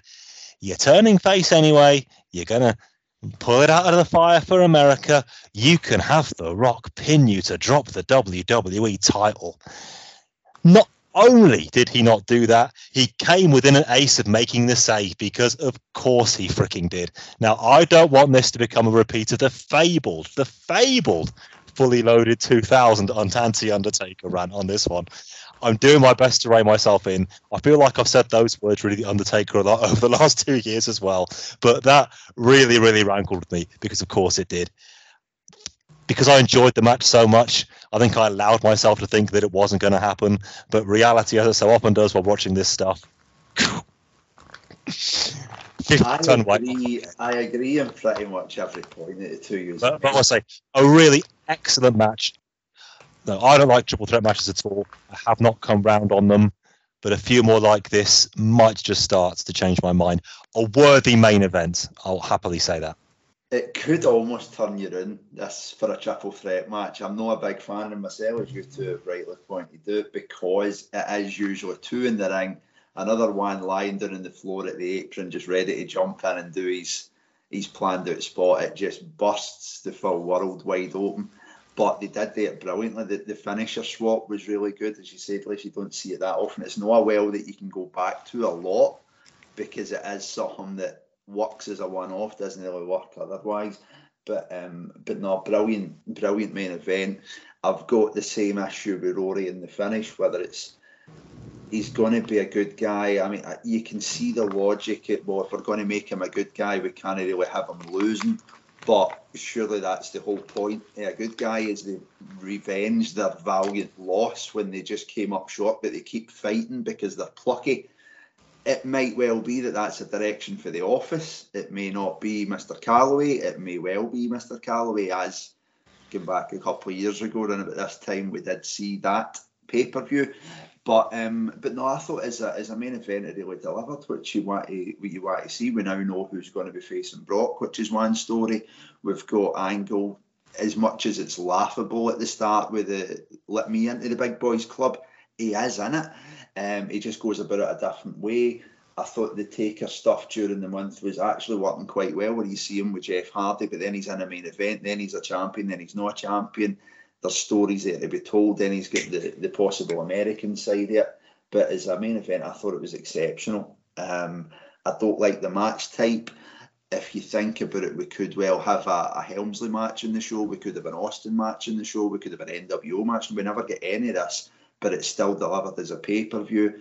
I thought as a main event, though, it, it really over over delivered than what I was expecting. And it's for a B show to have a, a main event like this leading into an A show, I can't really fault it.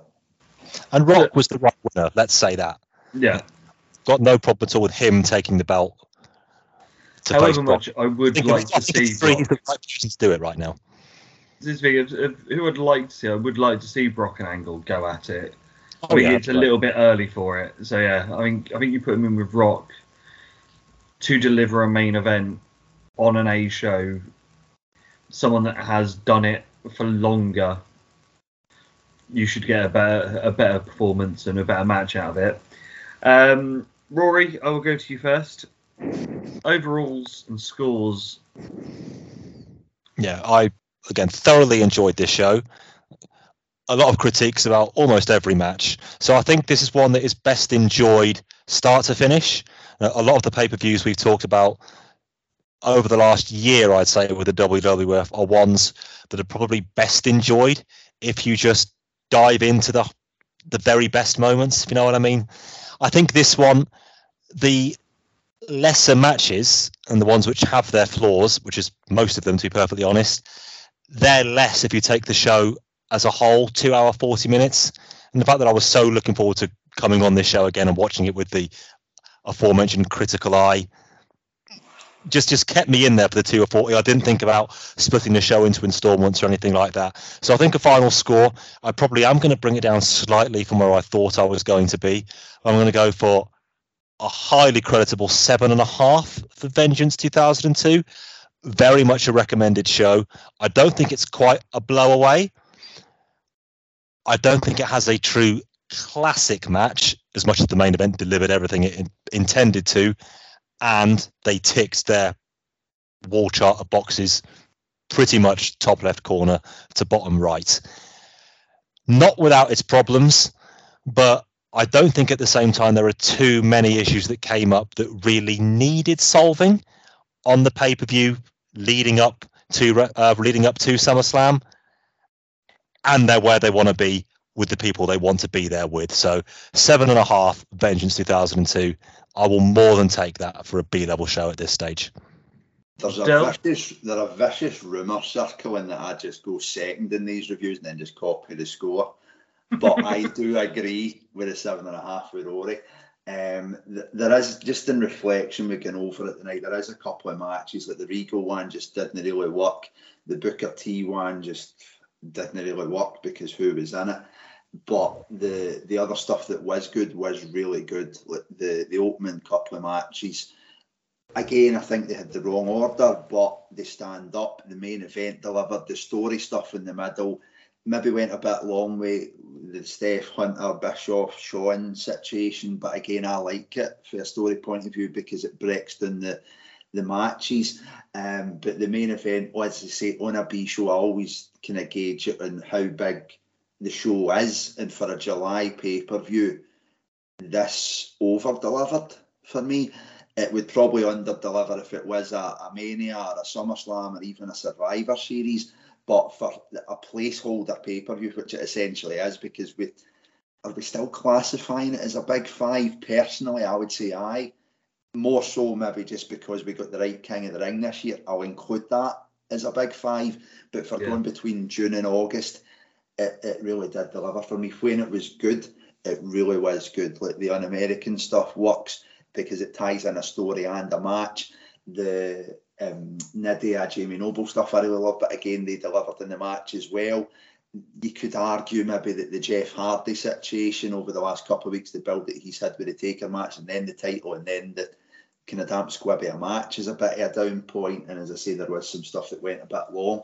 But for an overall show, it's easy to watch, which is the biggest thing these days when it is still the 12 pay per views a year and then even additional ones now and then for like Britain things, it's really quite hard to sit down, especially in a five week month when you've got the five Raws as well. It's quite hard to focus on a pay per view when it is maybe something that you're not going into with the highest expectations. But overall, I think if you mark this any less than a seven and a half for what it could have been going in, I think it would be criminal. So seven and a half solid for me. Yeah, um, July seems to be a good month for the Fed with these B shows. Invasion last year, this this year. Um, you know, I could have done. Fully With, loaded was excellent too, despite certain things.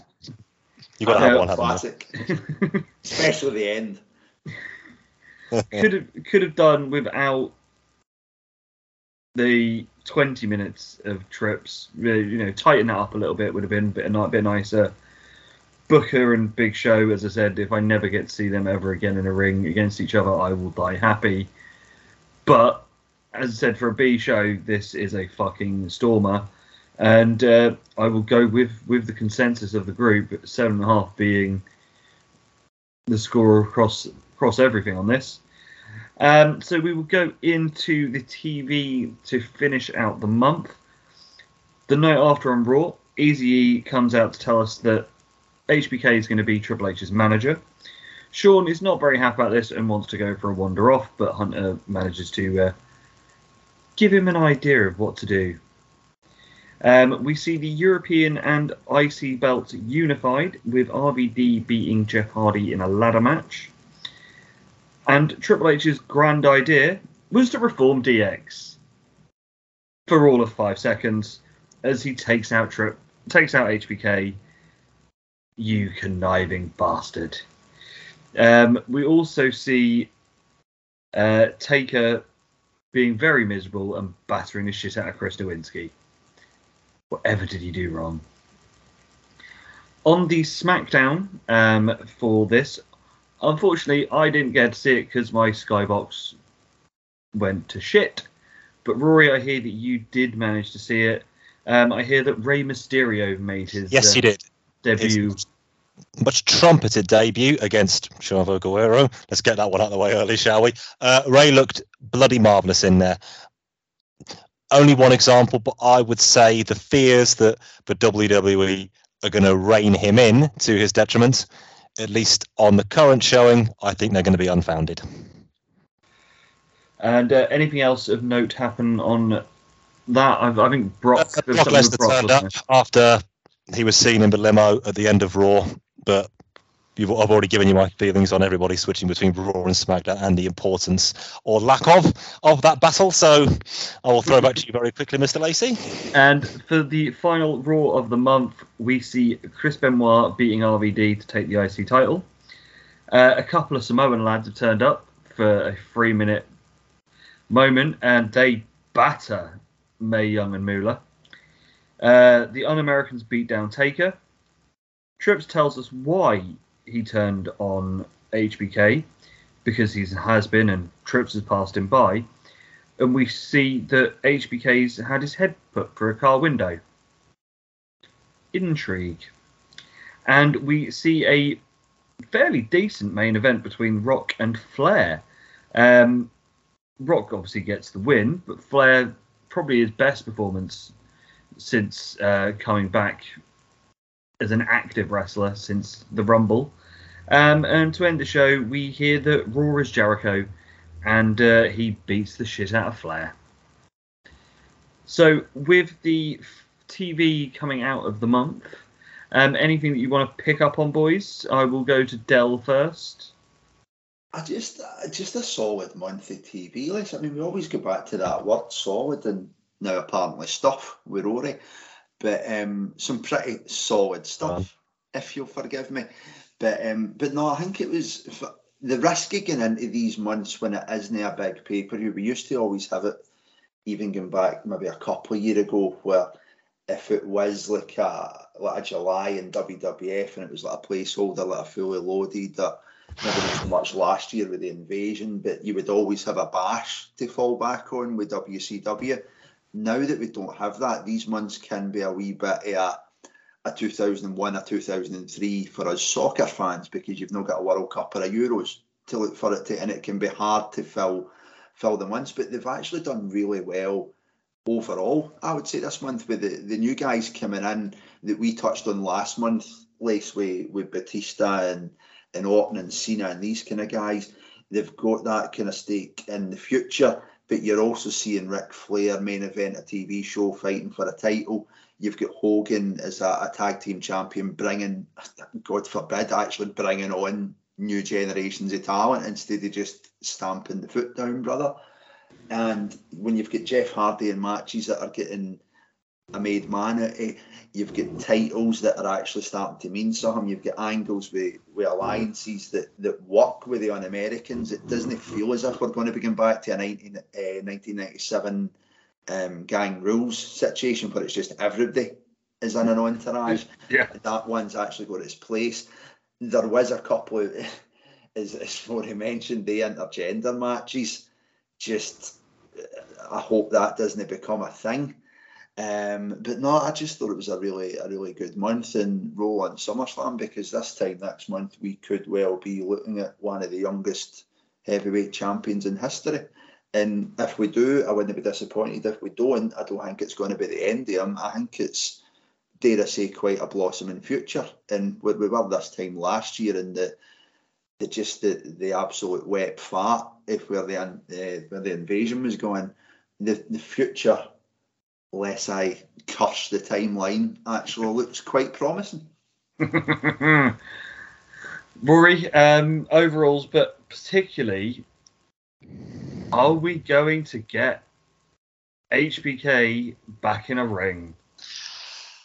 Uh, maybe. I feel like we've been trailing this in every news story we've done since April 1998. But I wonder, I really do wonder. I think they've done it really quite well. I've got to be honest. I think the through show storyline on Raw that was set up on Vengeance, as overly long as that was, very, very smart. No, because HBK had a reason to walk out. He doesn't really want to be Triple H's manager. No, friendship be damned. But Triple H sees that to his advantage, probably understands that HBK doesn't want to be his manager, but oh, I've got a bright idea. Reform DX. He's not going to turn that one down. And the turn was really smart. I didn't see it coming at all. I absolutely didn't. Shouldn't it be noted that once best friends, always best friends? That was the most protected pedigree I've ever seen. He released Michaels so, so early. He was nowhere near the fucking mat on that one. So when in the storyline, Bischoff said the next week, "Oh, you two aren't friends anymore." Oh, they really fucking are. I hate to bring light in on magic, but yeah, I was. I had a whole spiel plan for why I think Triple H was right to turn heel, because of course I did. But as you say, intrigue that might not have happened. At I think there will be a reveal that he was somehow involved in the car smash, but at the moment we don't know that, and I haven't seen any spoilers in the sheets. So if that does happen for next month, I'll save that one till then. So that's something for you to look forward to. But yeah, I suppose then it would be HBK versus Triple H, wouldn't it? And be HBK's first proper match back for four and a half years. And yeah, I haven't got to this point of fatherhood yet, but I'm sure in a few months' time, when the little one is walking around the carpet and she gets very close to the skirting board and I'm watching it through my hands like this, that's what I'm going to be like watching HBK when anybody doesn't move to his back, be it in a month's time or a year's time or whenever. So I hope he's ready to come back. He's been making noises about doing so for the last 10 or 11 months, pretty, pretty much since the end of the invasion angle. If he's ready, I can't wait to see it comma, if he's ready. I, I have the feelings this might be a one and done. And It might have to be. and it being the fact that he's if if you know if we go by wrestling logic, this is what this is building to because it's obvious wrestling storytelling. If he's going to be in the ring with anyone, being in there with your best buddy who will protect, him, Protect you on pedigree, yes. but will still make it yeah, absolutely. look good. I think he is in safe hands. It's just I, I just hope that he is in a condition enough to bring it in. Um, I do feel for you for next month when, uh, as I said, the American badass Booger Red is about and protecting America because. Um, but yeah, there's there's enough coming out of this that I'm intrigued to see where we go with SummerSlam. Um, obviously, the only match we have definitive is Brock Rock. Um, but as I said, I, I would imagine that Shawn and Taker or Shawn and Trips will be something.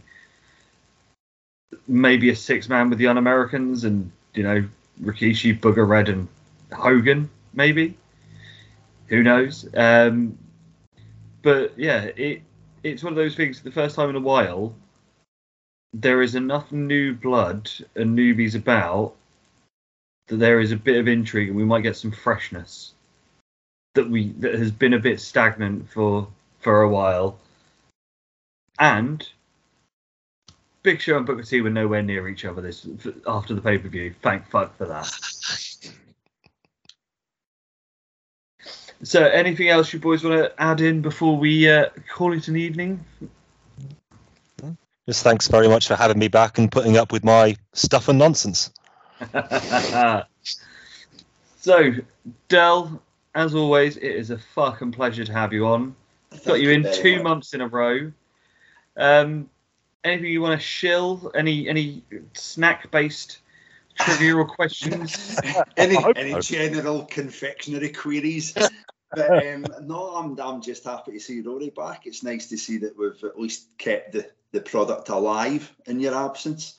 And um, I think I'll give everybody a wee rest for me for a couple of months. I may too make my glorious return in four and a half years, but we'll see how we'll see how Shawn manages it. I don't want to believe in it to um passing it in the ring and having shaky hands and unable to even pull in a pair of brass knuckles or something random like that. Um, I think I'll be back at some point, but it's just more more to the point. It's just good to have a valiant leader back, at least in small form. Though I, I do expect next time I want the potted history of the Tunnock tea cake. That, that would allow me that I would need to analyse them, which would mean I can't just fucking demolish them as soon as they come in my house. If the point ever gets that I can be trusted to have confectionery left in my cupboards, I will try my best for that. Or we can just have the, the ultimate blast off of which is better, the tea cake or the uh, caramel finger. Neither, because the caramel wafer's grossly overrated and the caramel log is thus superior because it has roasted coconut on it. Oh, we don't A get them down wa- here. Caramel eh? wafer is just a poor man's caramel log. And the fact that you can get a broken bag of them in the Glasgow Forge market for 50 pence that comes with about 17 broken caramel logs just sends it over the edge. Oh, I ah. do need I do need to go up north because we don't get them down these parts.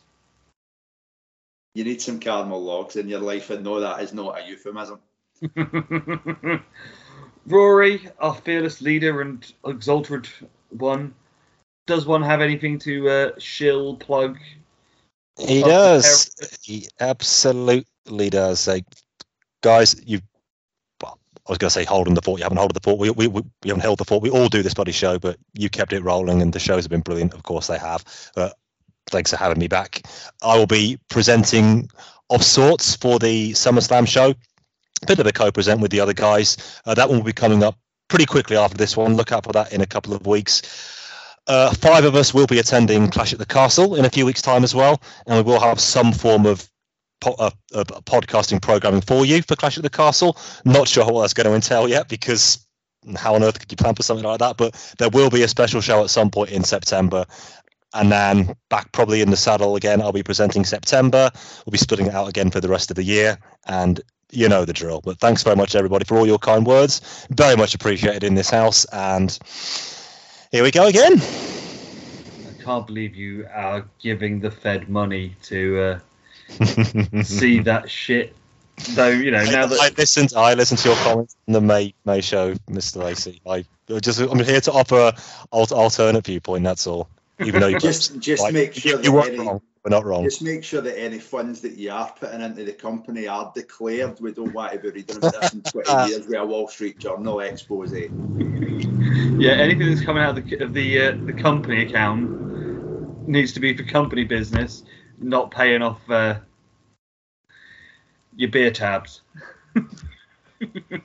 I've heard it called a lot of things in my life, but I've never heard it called just clearing up my bar tab.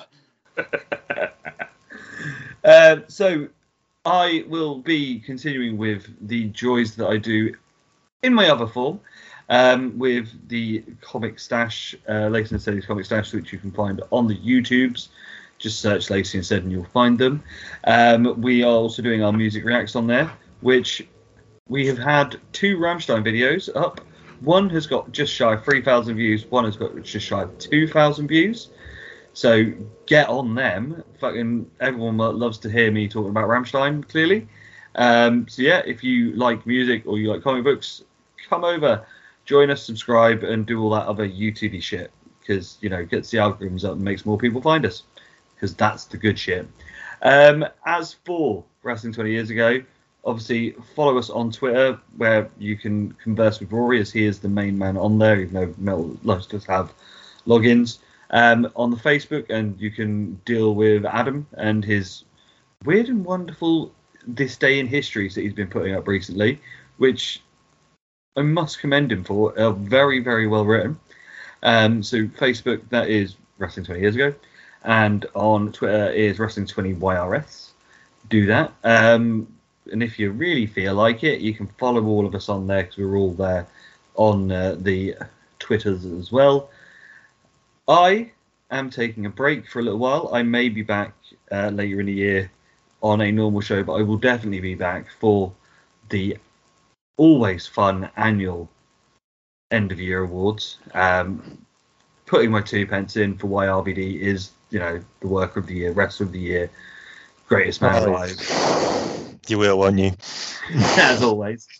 um, but until SummerSlam and Rory taking his place back as the overlord and host, I've been Lacey, Rory's been here, Dell's been here, we've had some fun, and we will see you next month.